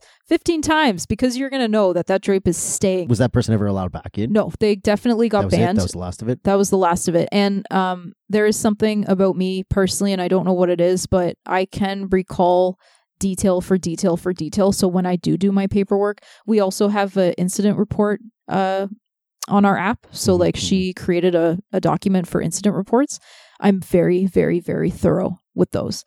Good. I will also point out even in that situation my assumptions understanding that they were my assumptions. Maybe that person came in and just moans, which is fine, like totally fine. Um, I will document when I was assuming, Okay. and it wasn't like a straight fact. Right. Right. Right. Okay. Um, I good. I will point that out because I have no problem being like, hey, I might have seen this differently, but Right. this is the impression I got. was- this is what I was. Um, but that dude was definitely more of the sociopathic. Like anytime I sensed anytime I got uncomfortable, he got more comfortable. It was one of those situations. it's a story We've talked about that before. Yeah, so we've heard this times. before. It's part of the game, you know, because there's always the question of why do men book with registered massage therapists versus just going to rub versus just going to a place where you can Yes. get sexual touch. There's legal ones, there's illegal, like there's places you can go. Why come to us? And it's the whole idea of, you know, either a fetish or this idea of control or the the enjoyment that this person gets out of making you uncomfortable in your space, Yes. right? So if you got that feeling, it was probably right. Gut feelings typically are right. Totally. right? And I, I need to stop listening to the serial killer podcasts because I'm a I'm a little too. But even last night, the I had I had heard that you know if as a couple if you're like oh I did the dishes for you and then you think of oh thank you for doing the dishes. people are like that on an opposite realm of like, oh, she was really uncomfortable. She really appreciated that. No, we don't actually appreciate that, but in their minds, they think that this is okay. Hmm. Totally banned. I I appreciate my boss for that. which was the right move because even if let's say he wasn't necessarily trying to be creepy if it wasn't a control thing if he could make a case that you know sorry i just get excited or whatever it does if you're making the therapist that uncomfortable you just Yep. can't be here because this is their place of work and nobody should have to come to a place of work where they feel uncomfortable or unsafe so sorry dude you're out And I don't know why, and I don't I don't know what it is about our industry that people think that you being comfortable as the professional doesn't matter. Do you know like there's there's often conversations and and the forums, definitely the forums where people will type out a scenario like I'm uncomfortable with this client and people will be like, "Well, they didn't do anything." Well, well, that doesn't matter because you can't pro-. and it's like I'm not fucking comfortable. Yeah. That's the end of the conversation. Mhm. Yeah, I get it. I see it from all sides. Yeah, for I sure. see it from the other side where someone's going to say, like, you're in healthcare and you really shouldn't be, you know, denying people of healthcare if they need it. But then the bigger question is, like, well, what is this person's intent? well that's why though you can never documentation fully- is so important Yeah. if it is just an i'm uncomfortable still document that because then if you can see a pattern of behavior Yes. in your treatment notes Yes. then at some point you might be able to Well- say like this is just because there are just oddballs No, I get it. So I think a big thing that happened that needs to happen is a self awareness piece, right? So if someone comes in and you are uncomfortable with it, let's figure out why you are uncomfortable Right. with it. Is this a me problem that I'm uncomfortable with it, Oh, or yeah. is it this the other person that is it truly the other person that is creating the discomfort here? Yeah. And if it's if if it's not them and it's a me problem, well, for one, I have to recognize it's a me problem and then you know do the work to figure out the me problem.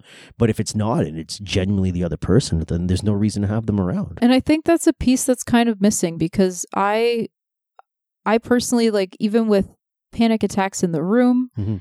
um moments of feeling awkwardness or moments of feeling this agitation, I always have to check in with myself first cuz most commonly it is me. Yep. It is me like did Nick have some caffeine before she decided to come into work today? And it's like, Right. fuck, that's the jitters. That's not that's not people being weird. The other part of the whole thing is it a me problem? Is it not a me problem?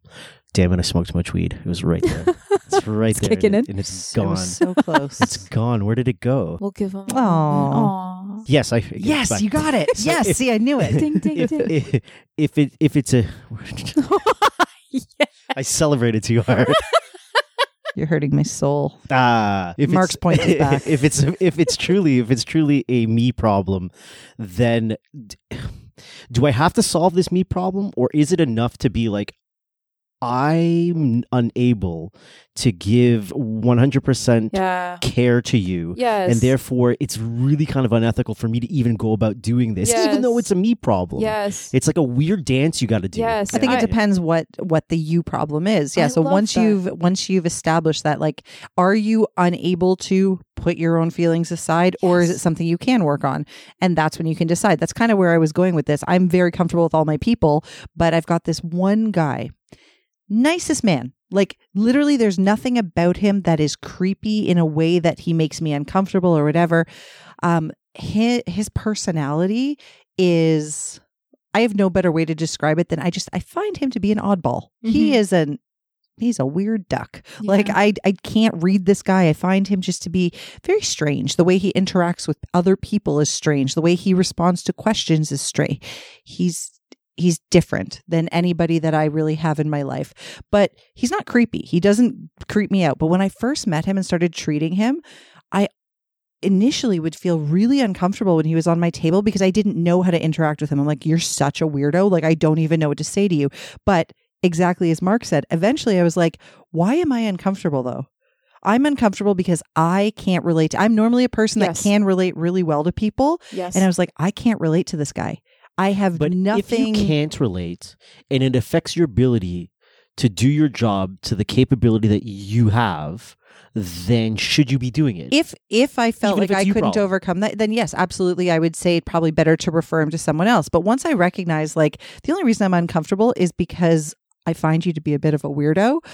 I could eventually put that aside and just appreciate that this is just kind of a weird dude. He's a nice guy. He comes to see me, you know, a handful of times per year. Yep. I know what he's coming in for. And we just have a very good understanding. Actually, now we have a very wonderful relationship. We don't talk like at all. He comes in. I'm me. like, hey, how are you? Like, this is literally how it goes.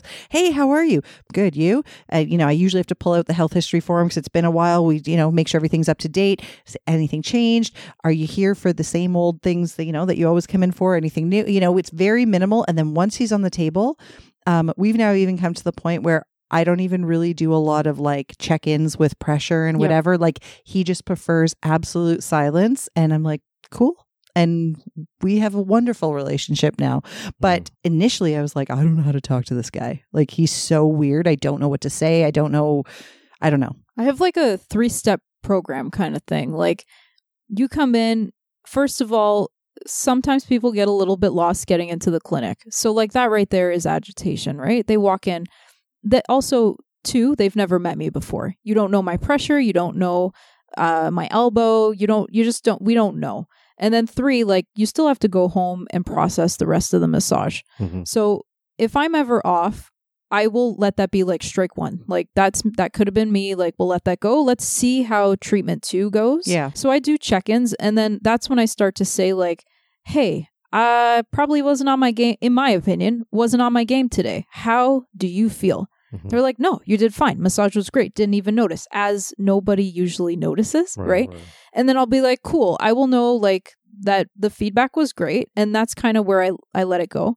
I noticed for me personally, like just due to the anxious tendencies, I would chat a lot more, Mhm. and then I would turn around and say like, all my clients are chatty clients, and I would almost try to draw those people in. By the second year, I was like, you need to learn to shut up Because there are people that do not want to talk and Yeah. and you got to do that work and so i would i i would be screaming inside like holy crap i'm bored or what do i say or what and i would be like okay that's your shit you need to deal with that Mhm. and i sometimes would even pull the client aside at the end of the massage and say like hey as you noticed we got pretty chatty but if you ever want to come in and be like dude i just want it to be quiet please tell me just tell me and then and then I know that like maybe you're not a chatty type of client, maybe you have a blend. And then I have to realize that that's on me. Mm-hmm. I'm the one that wants to be chatty, but it's not my massage. Right. It's not, and it's it's not like and and and the awkwardness I usually always assume is me. Uh, but I I do I do clearings. I, and I remember one time it was a 90 minute massage. This woman came in. I wasn't sensing that she was relaxing, and Mhm. like okay, 30 minutes has passed. I give it 15 minutes because I find people, you know, like they're cold coming in or they got lost on the way. 15 minutes to me is kind of that time frame of like I can feel the body sinking in a bit more Mhm. and I can feel the body relax and the breathing changes. And I'm like, okay, 30 minutes in, she would not stop. And I kind of like just stopped, put my hand on her back, and I was like, is there anything? Is there anything that I can like do? Because I'm I'm slightly sensing, and I don't know what it is, but I am gonna clear this. Like I, I'm slightly sensing that you're not comfortable. Mhm. She's like, I have to fucking pee. I have to pee so bad, and I'm like, yes, yes, I will help you.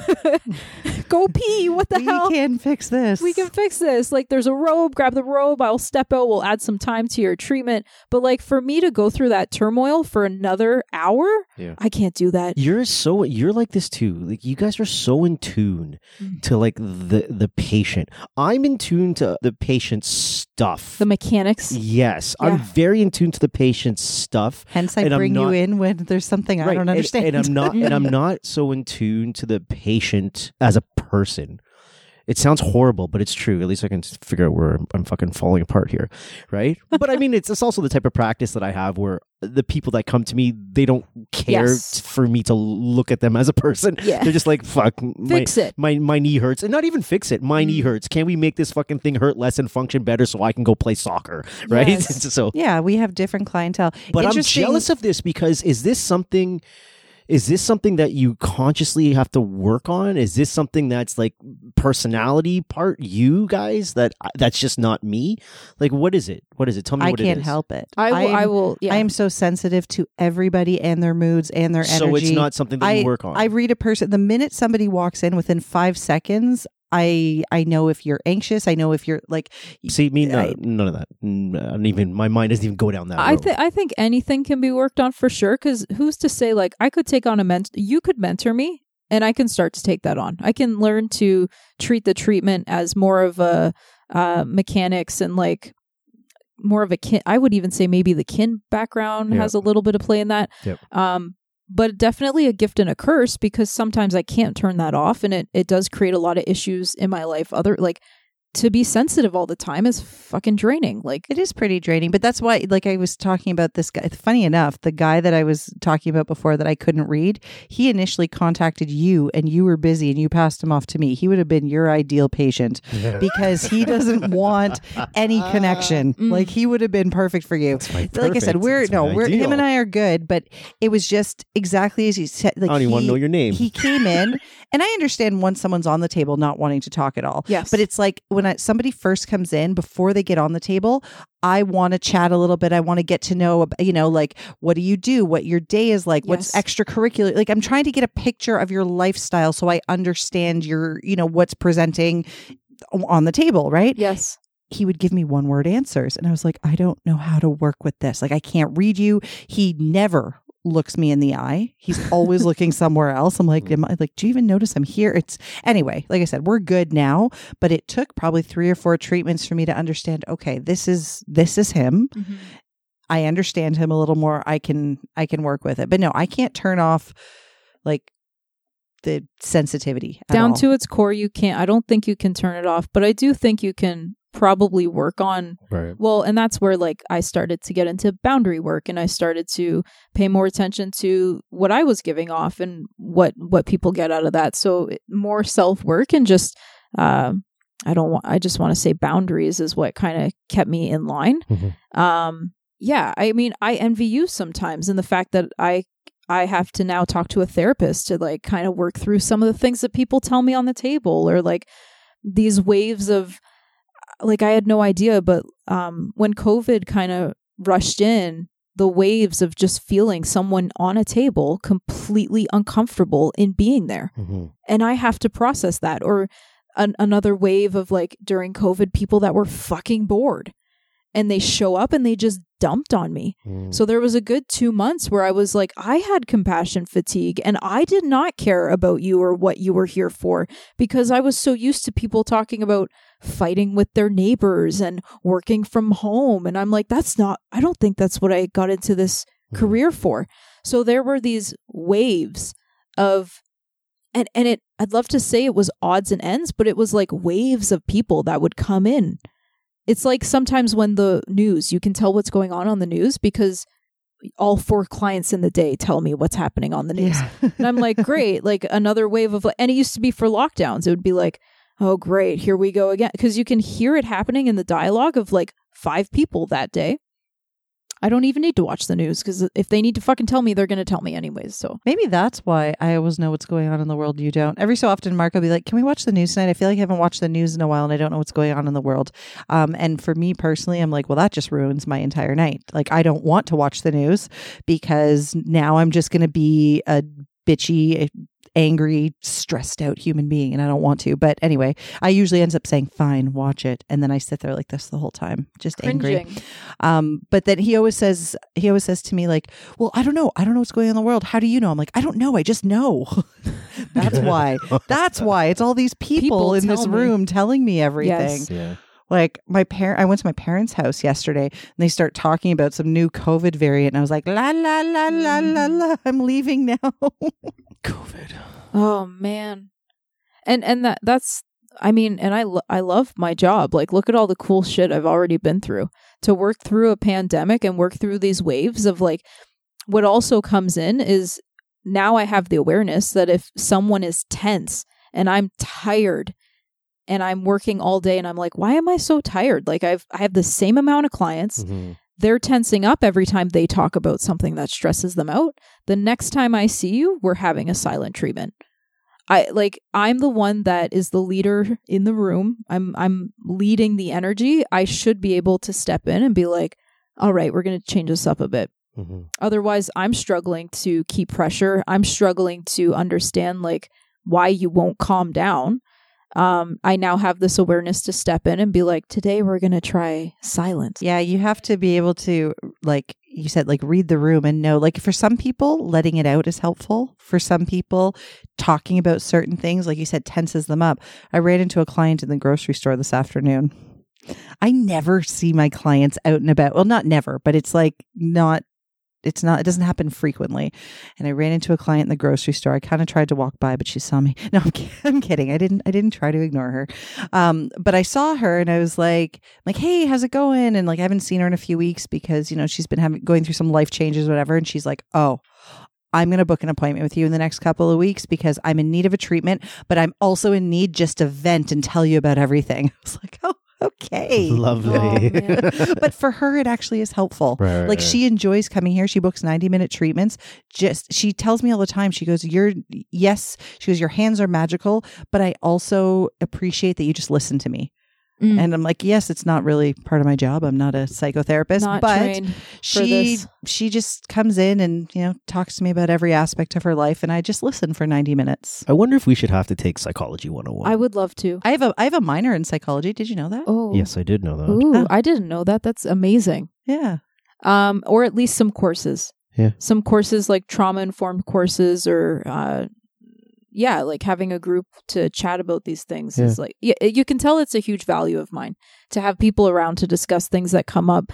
Um, especially like a year in and having so many different things happen to me. Yeah. Um, I don't know. Some people told me that these things don't happen in their entire career. So like what I mean obviously the the creepy dude we hear that very often. What other Mhm. sorts of things have happened in your short career that have made you realize like we need to talk more? ergonomics is one for sure um going through the like going through these waves these waves of like different types of clients and different things that we go through as a society covid chatting about these things um and then like coming into my third year now i guess halfway through my career i wasn't really seriously seeing anyone too Mhm. so it was really easy to go into work mode and then turn off work mode and go into dating mode.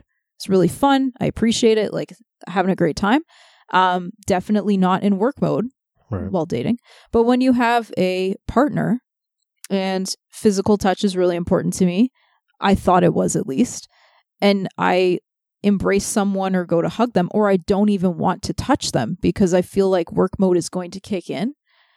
Now I'm at this space where, um, like these are things I would talk to with a therapist because I just never thought that that would be something that would come up in my career. Is there ever a point of being too self aware that it fucks you up a little bit? Oh God, yeah. Right? Because this is all being just Oh, super man. self aware. And I'm like, I ain't that self aware because none of this shit ever happens to me and I don't think this way. And maybe that's just because I'm not really self aware. Is there a point of which becoming too self aware is like a fucking uh, downward spiral? You're both looking at me.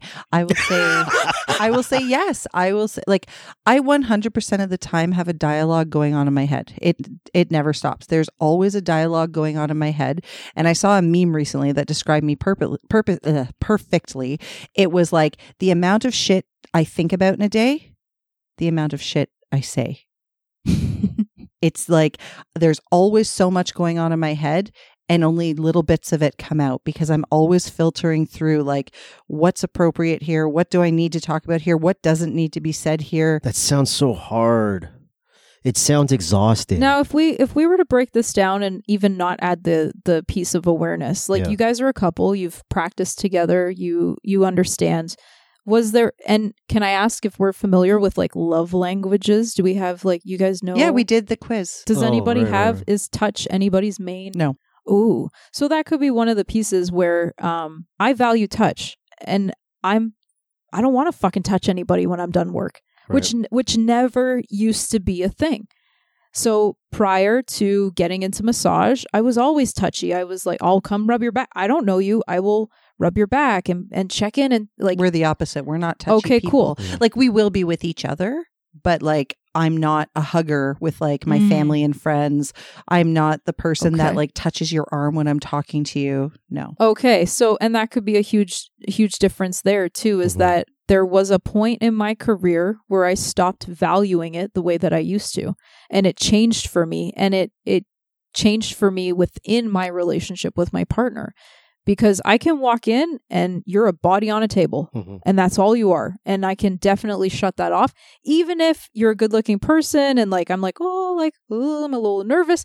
Once you enter that space, this Yep, is a yep. professional space and that's how I work.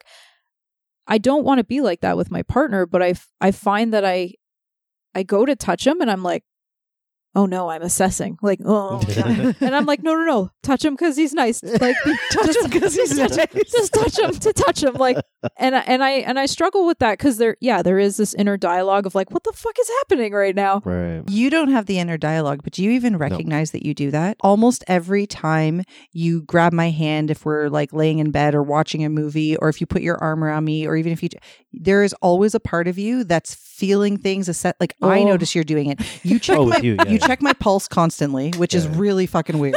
I always ask, like I catch him doing it. I'm like, why are you checking my pulse? Kind of weird. He's looking at me like he he. Yeah, Yeah, he. he true, like yeah. constantly checks my pulse. But like for example, let's say he puts his hand on my knee. It's not just like a loving hand on my knee. At some point, he starts moving around my patella, and then if he feels like it's not moving the way he wants to, then suddenly he's got his hand behind my knee. Then Yes. he's feeling tender. I'm like, what the fuck are you doing? Right, like I don't you're even right. notice. I don't even know if you always notice it. But like I said, I you don't notice. He'll grab my hand and we're just holding hands. And then suddenly he might start to notice because I've got like really hyper mobile joints, like my wrists, my uh, everything. Like my hands are like Gumby. So he will grab my hand and then he starts like playing with my joints. And then suddenly he's got both hands and he's mobilizing my fingers. I'm like, what are you That's doing? true. That's Like true. we're just watching the only time I don't do that is with the children. Seven year olds watching TV, and I'm on the couch too, and I'm like, mm, let's just hold hands. So we're just holding hands watching TV. So th- those are the only people that I don't do that. But I guess I do that touch. with You it. do that with me Yeah. a lot. Like anytime, even if you put your arm around me, as I said, suddenly you're, I mean, It's I don't fucking complain about job. it, but suddenly he's like massaging my neck, but like not in like a loving way and like a, Yeah. Yeah. oh, you're tense back here. And he suddenly, because he's not doing it. Like I'll even say to him, why do you hate me? Like you're, it hurts. It hurts. Why are you doing that? Yeah. And and I guess that could be like w- within the relationship dynamic, she could feel like you're constantly like I will say poking at me, like Mhm, leave mhm. me the fuck alone. Yeah. If you want to touch me, touch me lovingly. So I can see like, but you're you seem to be okay with that. Like it doesn't bother you. Um, well, I'm also, and he'll tell you that I'm not the person that will sit there and politely like allow things to go on that I'm annoyed with. Like I just look at him, I'm like, can you stop that? Yeah. I'm a person. I'm a person. Oh yeah, that's my fi- famous one. When he I'm starts poking at me, I'm like, I'm a person. There's a person under I'm here. a human. You're just, can't just start poking me. So and you you so you do do it for sure, but it's not like I- I something didn't that like realize. bothers you guys. I guess. no, um, I think we have a really interesting dynamic though because we work together too. We're Like always together. our work life and our home life, there is zero separation. And most of the time, that's okay. Sure, it can get annoying sometimes, but like most of the time, I expect that they bleed into each other because we do everything together. So this afternoon, for example, um, I was getting ready to leave here like an hour earlier than I normally do. And he's like, What are you doing? And I'm like, Well, I've got to go get groceries and I've got to go do this and this and this because we had to come record a podcast tonight. So things I might have done on my own time, well, now that it was flipped. Like I had to turn part of the workday into my own time. So everything is so Mhm. intertwined with us. So we end up talking about massage at 11 p.m. for whatever fucking reason. I also don't treat nearly as much as I used to, and the not treating as much makes doing that easier. If I was treating like how you guys treat, I don't think I would be when I'm not working working. Do you know Hence what I mean? Hence the guilt I get. Do you not remember our conversation last night? no, Um, was I stoned? yes. Okay, well, it says it all. he's, he's anyone who knows him well knows he's got nerve damage in his legs. So he's got like an unopposed contracture in his gastrocs. And so his legs just burn at night. They ache because we're just laying there, we're doing nothing. His legs hurt. Usually he'll end up like putting cups on his own calves at night. So last night his legs were burning and I was so beat. I was so tired. And I was like, I know that like the good wife I should want to help him, especially because I have the know how. Like, I should want to like do something to help with this pain right now. But I'm so tired. And I know if roles were reversed, he would have just started squeezing my calves. Yeah. I was so tired. And I like literally grabbed one of my really long scarves. I was like, You want to take this and stretch your calves? And he's like, No, I don't want to take this and stretch my calves. I thought sh- I thought this was going to go a totally different direction, and it's the serial killer podcast. But like, do you want to take this scarf and just strangle yourself? Be done with it and shut up. I don't I'm want to hear a about this. No. psychopath. but no, I just. Dun, but you know how dun. you say, like how you just said, like how because I treat so often that sometimes when I'm not at work, like I really don't Yeah. want to work, and I feel guilty because if I complain to him about like, oh, my hand hurts, like. The other day night, I complained about my wrist hurting. I've got cut marks on my arm Mhm. because he's like, "Hey, give me your wrist. Let me see what I can do." He's like, "My legs hurt." I'm like, "Here's a scarf." Scarves. End it Stretch now. your calf. exactly. you know, I woke up this morning with the scarf still in the bed. Yeah. Because I didn't, I didn't touch it. I left it right there. I'm like, that's a fucking dumb idea. I'm not even touching that. I It's staying tried. right there. I tried. I tried, but I didn't try. in in terms of like chatting about things like even the waves of how your career uh, where your career goes the direction whether or not you do have compassion fatigue how do you how to assess that or like you're starting to get bored with your practice it doesn't necessarily mean you need to quit but like who do we talk to to kind of uh, go through those motions of like i would like to start educate educating more and less practice. Hmm. and and just having someone kind of hear you out take you through that process and and be like i support you. It doesn't have to look this way. Um and i've been through this before or like december's really rough like i wish i was given that heads up december's really rough even for me this year it was like september's really rough Hmm. and October and November and December. So um thankful like people are people are pre-booking like clearly they're happy and next year I have shit to work on because I now know that for me August, September, October, November, December are busy. And if I had someone to kind of sit and I do, like my boss is amazing and she'll sit me down and she'll be like let's let's try booking people 3 months in advance or send send out an email and give them a heads up or like she's always giving me these tiny little things of like how she's already gone through that and what she did and she's very successful Mhm. in doing those things. So like it's not like it's shitty advice, like it's amazing advice. And and she is she is my main mentor, right? Thankful to have her, but I do know a lot of people in the industry don't have that. Especially if they go in and they go into like a franchise situation and they and they don't even realize that they're not making enough money and they're totally getting ripped off because some of those I when I sent in my 2 weeks notice, my boss was actually in Las Vegas having a great old time.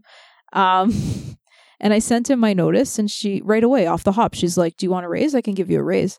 I was like, "I fucking wanted a raise when I started. Like, what are you, what are you talking about? All of a sudden now we can negotiate things, but quite frankly, like if you valued me from the get go, I would have appreciated to have been valued f- off the hop." Do you think there's not enough community? That's I was just going to say I think it's it's the whole thing is is that we do work in somewhat of an isolating profession unless you seek out these things like you're on Facebook forums. Mark and I try to do these, you know, meetups. They used to be in person, now they're virtual. Like it is a relatively small community like it 15,000 RMTs in Ontario. I think that's still the number somewhere in and around that. Yep. That's not a ton of people. I mean it is but it isn't, right? So if if you're feeling really isolated and that you feel like there's things that, you know, maybe nobody talked to you about, there's probably other people feeling that way. You just have to find those people. Absolutely. But how to find those people? Well, I eh, I went from the beginning, even before I had graduated. I had set up trades off the hop, so I had pretty close friends, and I think they have also been on your podcast. Actually, that's crazy. Probably. I know a lot of whoa. you know a lot of I'm RMTs. so surrounded, and like that's the contrast, right? Like I'm like, oh, we need people in our lives. I have a lot of fucking people in my life uh, that have been on the podcast, but like, um, people that would take you through and kind of be like, oh my god, like be worried about HST, and I didn't know about that stuff. I started off with trades. I did not ever re- reschedule. I'm I'm very consistent. You can trust me in that I'll be there. I'll probably be late. I'll, I'll always give you the heads up. Um, but I was really consistent, really reliable, and I don't do like, oh, I'll massage you today, and then two weeks from now we'll massage later. Like we're doing a back to back. It's a fair game. Like maybe tomorrow like maybe this treatment you'll be the last one so you can leave a bit relaxed and then the next treatment I'll be the last one so I can leave a bit relaxed.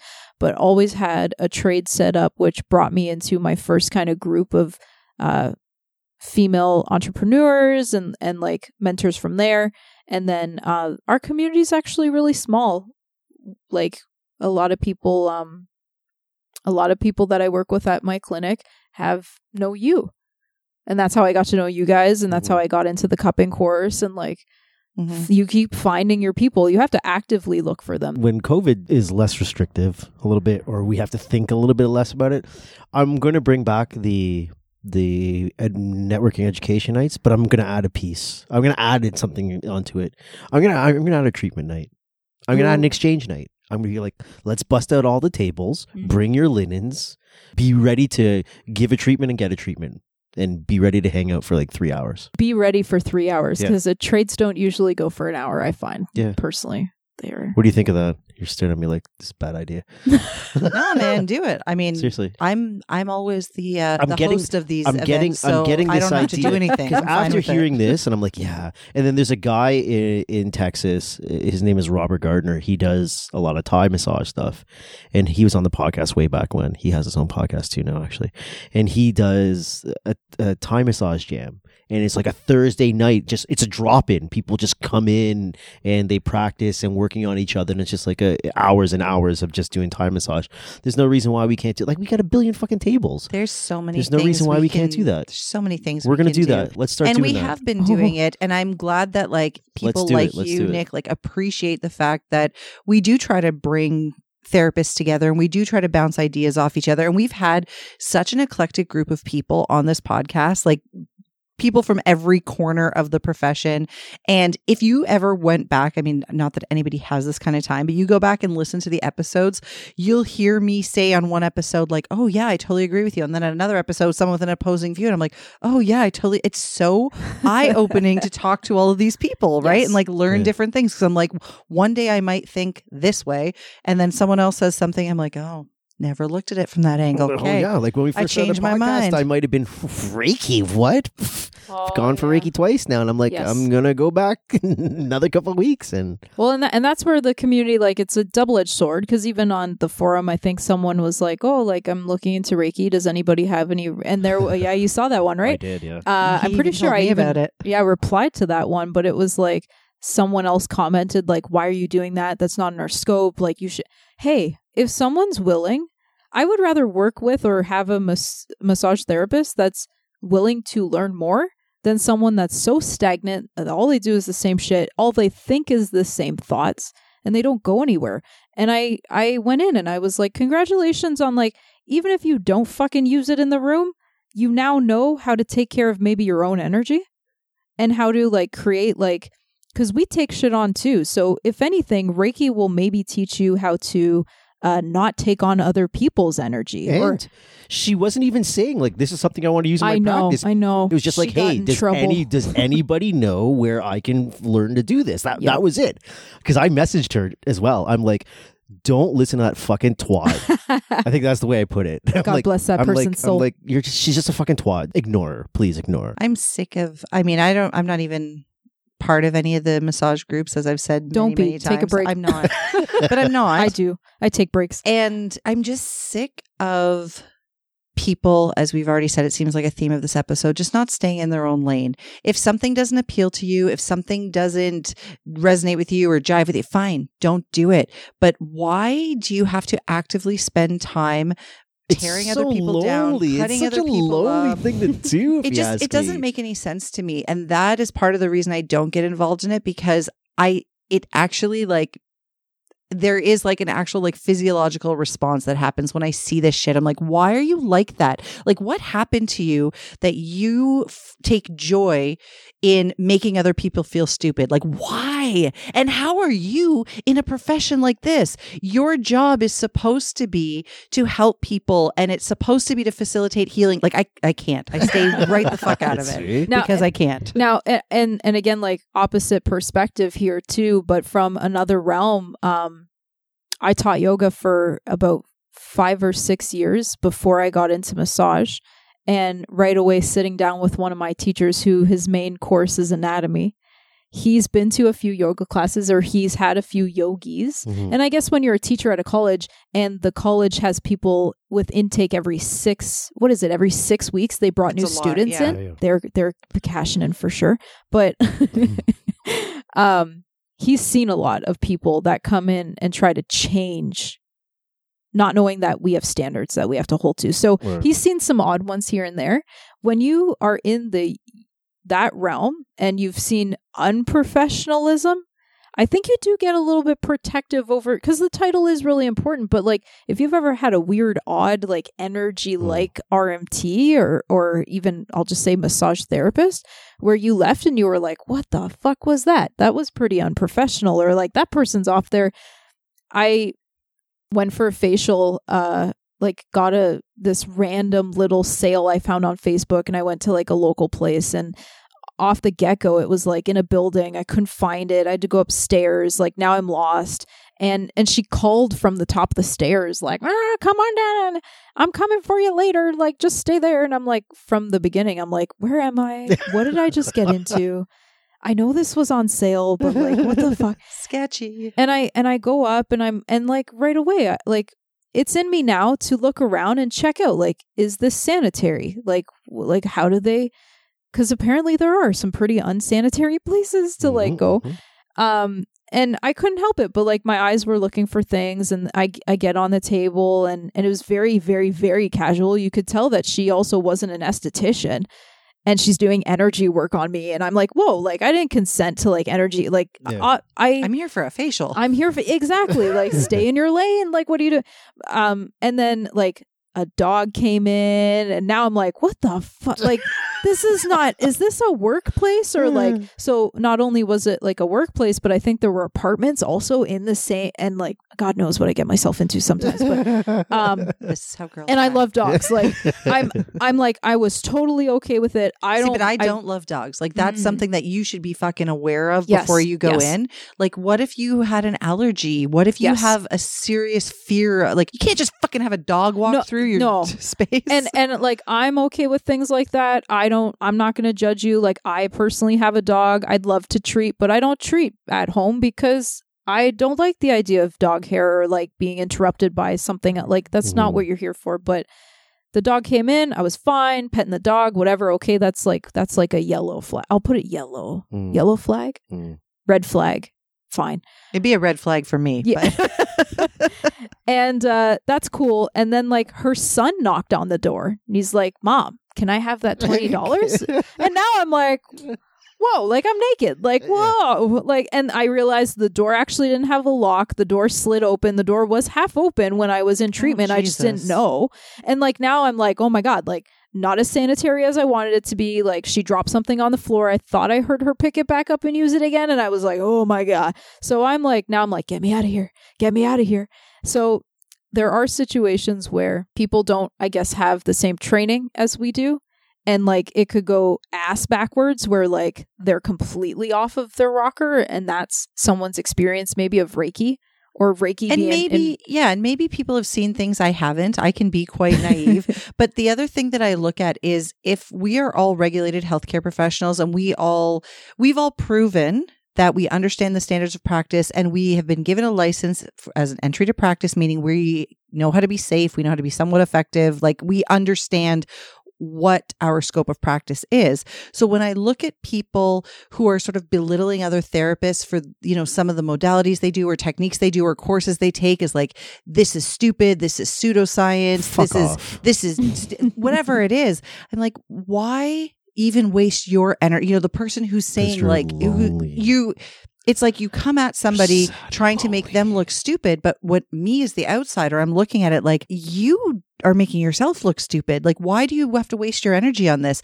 You have too much time if you can start cutting up somebody else's practice.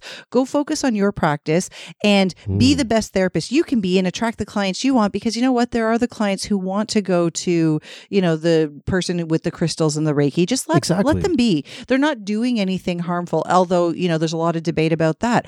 Are they doing something harmful? Well, I'm on the side of no. But again, that's if it's somebody with proper training, whoever sketchy, whatever sketchy apartment building you went into dear. with Oh, like man. dogs running through the room while you Oh, were I getting energy work when you're supposed to be having a facial, that's a different story. And I'm sure those things exist, but I think there's way too much online hate when it doesn't need to be there. Just let people treat the way they want to treat. Is that not included in our practice? Are we not?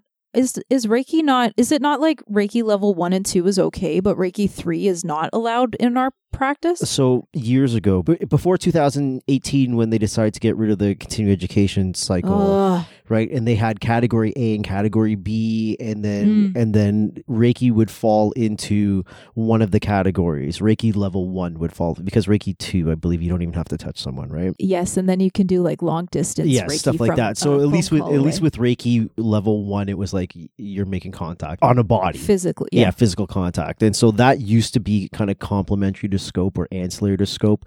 But since they kind of redid everything and now the big piece is is there evidence to support what you're doing and is what you're doing go with within the standard of practice. So they leave it up to the therapist to go, you figured it out. And if you think it works, just be able to defend where you stand. and so if you need to. hearing that, if the college is willing to make a statement like that, why are people like I feel like there's like certain people that are like waiting for somebody to say something It's so they can like prove them wrong Why? or make them Who feel stupid. You know what I mean? Like Who it's cares? It Well, I- drives me fucking nuts. I honestly also believe that a lot of people get into the practice uh, don't actually have the people skills because another piece of it is is yes there are RMTs that go in and they hustle and they do their own bookings and they phone their own clients and all that stuff but there are people that enter into that realm and they're terrified. They're Mhm. terrified of making a phone call.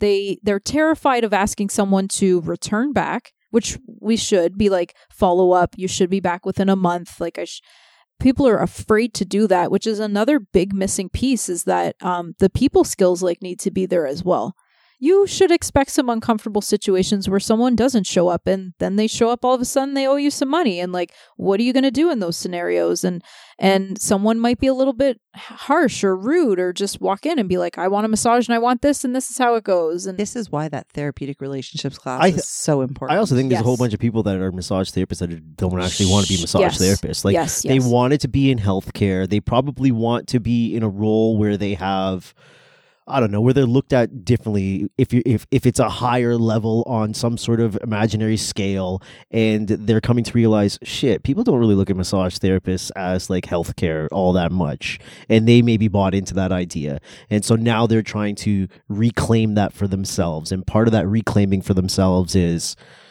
what you do is not based in evidence, and therefore you shouldn't be doing this as a massage therapist, and blah blah blah blah blah blah blah blah blah. blah. I'm like, do you really want to be a massage therapist at the end of the fucking day, or did you just not be able to get into physio school? Is that like, is that what it's coming down to? Because that's what it sounds like to me. Or maybe you want to be a kinesiologist, but you couldn't go to university. I, I remember teaching yoga, and at the same time, it was so weird how everything that I was studying also overlapped with what I was going through in my life. Like, I was going through the importance of the title and dealing with like the creepy dude who I trusted to have a title, or Mhm. I'm I'm in anatomy and I'm I'm covering hips, but I'm teaching yoga, and like in the back of my head, I'm remembering all these cues, these bullshit cues of like stretch your IT band. Mm. And then my my other realm is like, you don't fucking that doesn't what are you saying right now? That doesn't make sense. Yeah. And I was starting to pick up there are some people that land in a realm where they just talk bullshit all day. Like I I could tell you like breaking down half of the cues like detox by rotating over to the left side and then like coming out of like systems and being like uh, you know detox is when you poop like I don't know why I'm telling people. And then I started to go back and like with that knowledge, I, I would actually like I had classes where I'd be like, guess what, guys? You don't actually fucking stretch your IT band. We're bullshitting you. I'm like, by the way, and this is where I started to get really like also pissed off on the non-regulated side because we talk bullshit all day if we if we don't have someone holding us accountable or like something to back it up Mm. sometimes you go on the other realm where like people look up to you and they think they're stretching their IT band or they think they're So this is this is what makes these people so mad who attack everybody else. I think maybe it's just too quick to attack. Like there's Also, definitely people who yeah. talk bullshit. Like For sure. definitely, I've definitely heard therapists say things that I was like, "Well, that's just not true." But okay, but it's now become like they're they're like they're like like Ghostbusters. Like they're like uh, literally out looking for the RMTs that they think are spreading bullshit. Fine, I might give it to you that you feel like you're defending somebody because you're stopping somebody from spreading bullshit to clients, and uh, clients are vulnerable simply because of their lack of knowledge. Fine, Yes. I get that. Do you feel the same when it's a continuing education provider? Trying to sell their course to other educated people, and other educated people are buying it, but it might be a little bit of bullshit.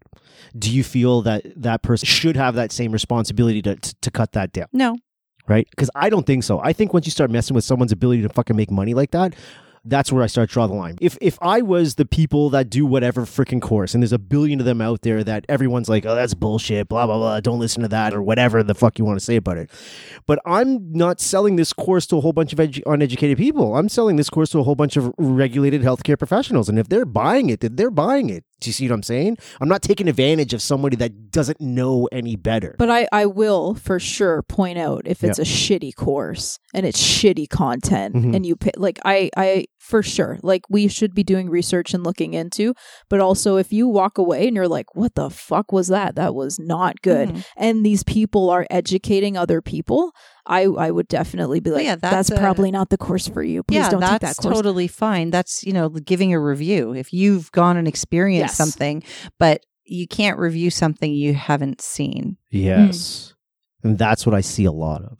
I see a lot of someone might be advertising a course and a billion people jump in saying, This is shit, this is shit, this is shit. I'm like, Have you taken this? Like, oh no. that sucks no, this is just based on what I've read about their course material or what I haven't read about the course material because they haven't laid it all out for us. And therefore it's shit because they're not telling us what's in this course in full or telling us the way I want to be told, mm-hmm. whatever the case is. Well, and there's also a difference between spewing bullshit knowingly and actually selling something that you really truly believe in. yeah You know, like there's there's a big difference there too. So, you know, I understand you started to learn as a yoga teacher. You're like, man, I'm saying shit that just isn't real. But it also like, is it hurting anyone to say stretch your IT band? um We in this room know we're not stretching our IT band. well, I also know I'm not stretching my hamstrings either. Right? I I think I think so also where I'm coming from and and that's a long story on its own is that the industry that I got into was very cult like Hmm. Yeah. and I was in a situation where I was also in a franchise studio where I had just taken training or I had an awareness where we weren't allowed to change the cueing until the man upstairs said it was okay.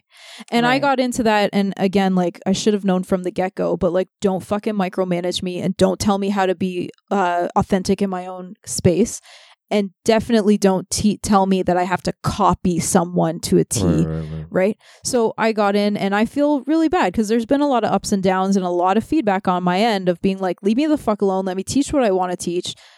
My studio was very understanding and they gave me like a specific class where it was like not structured. And they were like here this is your baby. Like you go do it your way. Um it's kind of within the same sequence but at least everyone knows that it's not going to be the sequence. Right. um, and I started to see this idealization and this brainwashing element where people would say, "Oh yeah, you're stre- yeah, you're totally stretching your IT band. Yeah, totally." And they would completely believe it. And I felt like I needed to also be in that space of like, okay, so now I'm in the yoga industry and being a small person, not that I actually have issues with like body image issues, as a small person, I'm aware and around people that have had some bad body image issues and other health issues, um, whatever. So walking into a yoga class and someone turning around and being like, "Yeah, you got to really squeeze out that turkey," as if you don't deserve to enjoy food, Mm. as if you're in a class that you need to lose the weight, like as if you're not good enough now that you're in this. Like I walk, you, I you're again safe space, creating a safe space for people, no matter where I'm at. Now you're intruding on my space that I believe to be safe because someone's going to leave now thinking that they have to work off turkey Mm. or that they're detoxing or that like they just but the belief system is is true like they really believe it so when i started teaching and i had more of an anatomy background or more of an understanding of like what happens with the systems or like just bullshit things we would say i was saying them off the top of my head just like oh yeah and twist to the right because that's the side of whatever whatever or like you really gotta like detox your body um no so i would actually have a class, teach the class, and be like, by the way, that cue is fucking bullshit, and nobody knows what that actually means. And I it lets me creating like that authentic, like truly authentic space that caused also a lot of issues in the yoga industry. People weren't happy. Mm. I was getting a lot of bad reviews. I had a woman one time pull me aside and she's like, I, I work I work in a similar industry. She's like, I don't need you talking about bulimia while you're in a yoga class. Like I came here to do yoga. And I was like, and I came here not to bullshit people and make them feel like like they need to lose weight to be here. Cause now we're tapping into some other weird stuff that quite frankly I'm not qualified for. And we should not be talking about it in this space. So I'm like, I'm 50 50. You do have to be really careful because some people like idolize your trainings or idolize the way that you practice or the way that, um, maybe not massage because we For do the have. safety of a cop. So do you do Ooh, you that have too, that yeah. responsibility then because someone is choosing to idolize you in those moments or is it I'm just doing what I do and if that's what you want to do that's your problem not mine. This is where it's a fine line. Like I've said multiple times, like if there's if there is a some whether it's yoga, whether it's some form of therapy where you know, some people might look at it and say that's all bullshit, but then there's a whole bunch of people Okay. that say this works wonders for me. Mhm. The way I look at it is I'm like, if you're not really harming people, cool. You do you. You've found your niche and your people will come to you. If it's a scenario like you said where you felt like some of the people that were coming to this place were being were idolizing these people and were being sort of like blinded by the cult atmosphere and you you felt it was wrong okay maybe you know you being there can say something but i'm still on the fence with it because well, that's what I mean. I go all over the map on, on something like this, whether whether you have responsibility or not. At the end of the day, someone buyer beware type of thing. Like I don't I don't know. I'm I'm all over the fucking map because like okay, for example, like I don't expect any musician, a high, a high regarded musician, any celebrity, any athlete to be a public social role model. Like, I mean, your job is to fucking throw a baseball. You're not a you're not a social role model. Do you see what I mean? Right. And I don't expect you to be one. And if someone's going to idolize you and do whatever you say and blah blah blah blah, that's you know maybe they fucking have the issues. Maybe they're the ones that shouldn't be doing this, not you as a sports star having to now take on a different role as being some sort of role Yeah. model. I'm a clear the air type of person. That's what I'll start like that's kind of going to be my motto now. I'm a clear the air. Be like, look, um even with massage, if if someone comes in, it's chronic, I'll be like, "Hey, we've done about 4 to 5 treatments. If you personally think that someone else could do a better job, I will absolutely send out a referral. I have no problem with that. I step into a yoga room, I go, "Hey, we're going to do this." But guess what? I'm not I'm not a fucking therapist and I sometimes don't know what I'm talking like I will tell you straight up, I don't know what I'm doing either. Sometimes I don't know. So like don't and if you have a question, please like at the end, come. Come Right. to me or message me later. I have no problem like hashing it out with you. Right. And I think that might also be missing is that you give people a heads up. Like No, I'm, I'm with not I'm that. not your idol. But like I but I do see what you're saying on that too. It's like, are you causing harm? It's one thing if you're the person that does acupuncture and you're telling and, and you're and you're telling someone like your infertility issues, come, I can fix that for you. Like that's that's dangerous. Do you see what I'm saying? Because now someone who's already super vulnerable is now putting all of their faith in your bullshit. That's different than than in my mind. That's different than you saying um before when you used to say you're stretching your IT band. Like you, you, Well, I'm not taking why- advantage of your I'm saying- vulnerabilities yeah, by saying you're saying stretching it's your a IT band. line. Yeah. And I know this is like a slight adjacent to, but this is also why I've got such an issue with censorship. I'm like, who decides Oh, who don't get me protects started. who from what? Mm. I feel like open conversation, open dialogue, clearing the air, as Nick likes to call. it. Like I feel like why can't people have their opinions and their belief systems and you don't have to buy into it and if you if there is something that you feel is causing a lot of harm that's different but is it causing a lot of harm or are you just so like against it because it doesn't fit with your belief system Yes, that you that have to so attack much. it Yeah. and that's why I said I feel like our entire society has created this this culture of it's okay to tear people down because it's censorship is just normal now. Like if you It's don't insane. if you don't It's have the insane to me. belief of ev- of the mainstream, if you are on the outskirts, you're either you're anti something, you're a conspiracy theorist, you're anti science, you don't know what you're t- you know, then you should be silenced. So that's what you know. We're talking about the online trolls and stuff. That's more. Those are more the people I'm talking about when they start tearing Yes. down people who do things like Reiki or cranial sacral therapy. I've seen Or that get torn down or whatever it is. Like it's somebody will be talking about something they do. I saw somebody attack somebody about reflexology. Oh, do you even know what you're talking about? And there's different zone theories. And I'm like, okay, fine. But are they hurting anybody by pressing their feet? Mm. Right. You know, is this And something that we need to the only destroy their livelihood The only for? time is if you're telling me as reflexologist that you're going to take my cancer away, then and I'm going to stop my conventional cancer treatment because of what you told me, then you're doing harm. But this is why I'm also on the fence too. Like I've said before, you know, um, it's one thing if you're actively preying on vulnerable people. It's another thing if somebody comes to you and they're desperate and they've tried everything else and it's like, what the hell? Let me try this alternative therapy because nothing else Mhm. has worked for my condition. Okay. So it's different if I'm seeking you out and I'm saying, "Oh, you're doing chemotherapy. Stop that right now. I have the answer for you." right. It, you know, nobody's, or I shouldn't say nobody, but I We think like nobody. a lot of the people that are getting attacked are not people who are saying, you know, don't buy into Western medicine or this or that or the other. I know what you need. We see someone getting attacked because they asked, "Hey, do you know where I can get Reiki training?"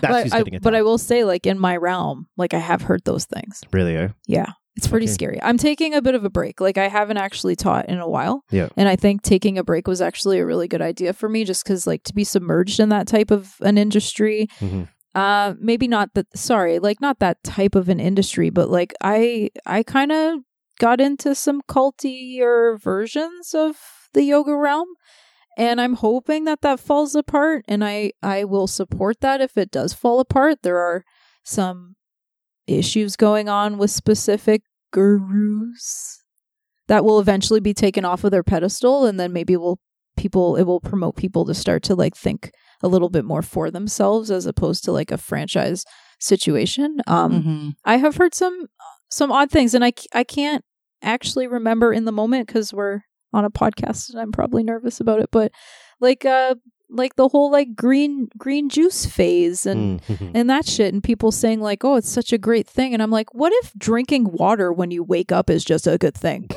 like maybe instead of having two coffees before you start your day and like now you switch to like ma- the celery juice i don't know like maybe like you've never drank fucking water in the morning and that would do the same thing that the celery juice does but like there are people that like completely stand by it and to the point where they're like bring it in and be like oh i made this for you Don't bring me a green anything. I isn't that wouldn't I- that have I been know funny if I brought that in for you I know better than to bring you green things. No, wait, there's other green things that are good green things. I could have brought in a green thing that was Well, really yeah, nice yeah, gift. Yeah, that's right. There's only one green thing Mark likes. That's I true. know. if I light it up, will it make me feel good?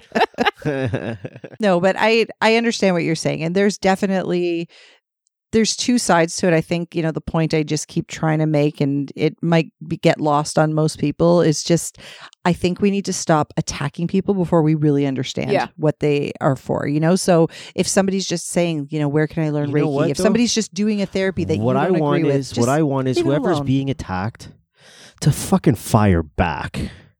Fire fucking back. Don't just sit there and take it. Fire fucking back. Or maybe they don't care because if they're doing so great in their life, they don't oh, need to don't put even energy in it. notice. They Like, don't it's not- care. yeah, Yeah. and which is back. that's a good space to be in too. To be like, oh look, someone's having a really rough day and hates Reiki.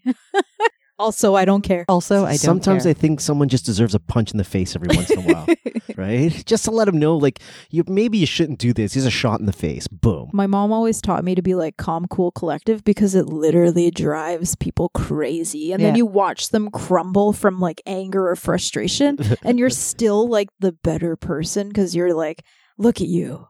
You're a mess, and I'm still chill. I'm not going to lie. That is one thing. I'm a very, very nice person until I'm not. Mm. You get a million chances with me, a million and one.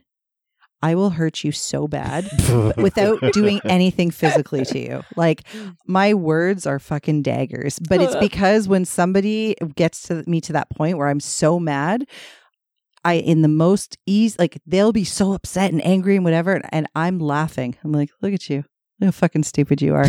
no, it is so fun. I love to just tear somebody down with how calm I will stay in an argument. You're better than me. See, look, twice you guys are better than me. I got you some, think you're better than me? I got some learning to do, eh? Aw. Shit. Oh man, I can't believe how long we've been talking. See, we didn't even know where it, where it was going to go, This but is We had good. no it goes places. It it could even be like completely useful. This It- is great. What are you talking yeah. about? That's Okay, I didn't fucking know. fabulous. Someone's gonna listen to this and be like, "Yeah, I'm into what's I going on." hope there." so. Absolutely. I, I mean, sometimes I have like a thing that can gather, and there's a purpose as to why I came in today, but I can't honestly tell you. We just went down a bunch of little roads. I dig it. That's what we it do. is. People and stories. Before we wrap up, I'm just going to point out that there's giraffes kissing on the screen, and giraffes are my favorite animal. Oh, It's very strange. How do you know they're kissing? well, they're really close. What is what's the word when we assign um human behavior and human expressions to animals? project? Would it be projecting? Oh, th- specifically for animals? Yes, specifically for animals. There's a very there's a there's a word for that. This is I a know. test of my That's gonna bother me. intelligence, and I fail. and I really want to know. I don't remember. I'll I get back to because you. I when I was doing a university course on evolution and stuff, we were talking about that a lot. Because when you're studying apes and chimps and shit, like you, the expressions that they have, like you can't assign that obviously to like, oh, that's what a human would do, so therefore that's what you're thinking, right? Do you know what's also hilarious? There's a word for it. going through um having friends that are now having babies and having these like uh child development understandings of like Mm. these little phases that babies go through and then my girlfriend just telling me like yeah she's not staring at you you're not like the love of her like when you know when babies like stare at you and they're like ah and they or babies do things they do things Yeah. and you instantly assign like oh my god they like me Yeah. like yay and then it's like no they No. just they don't actually like they can't perceive beyond gas. Or it's gas. It's gas. It's gas. oh, look, she's smiling at me. I'm like, no, she farted. Yes, yeah. I I think that's really cool. I want to learn about that stuff more. You guys keep learning. I'm gonna I'm gonna fake shit. Nice. Right on. This was fun. Thanks for coming Cool. by. Thank you for having me. You guys have been listening to two massage therapists and a microphone. Peace.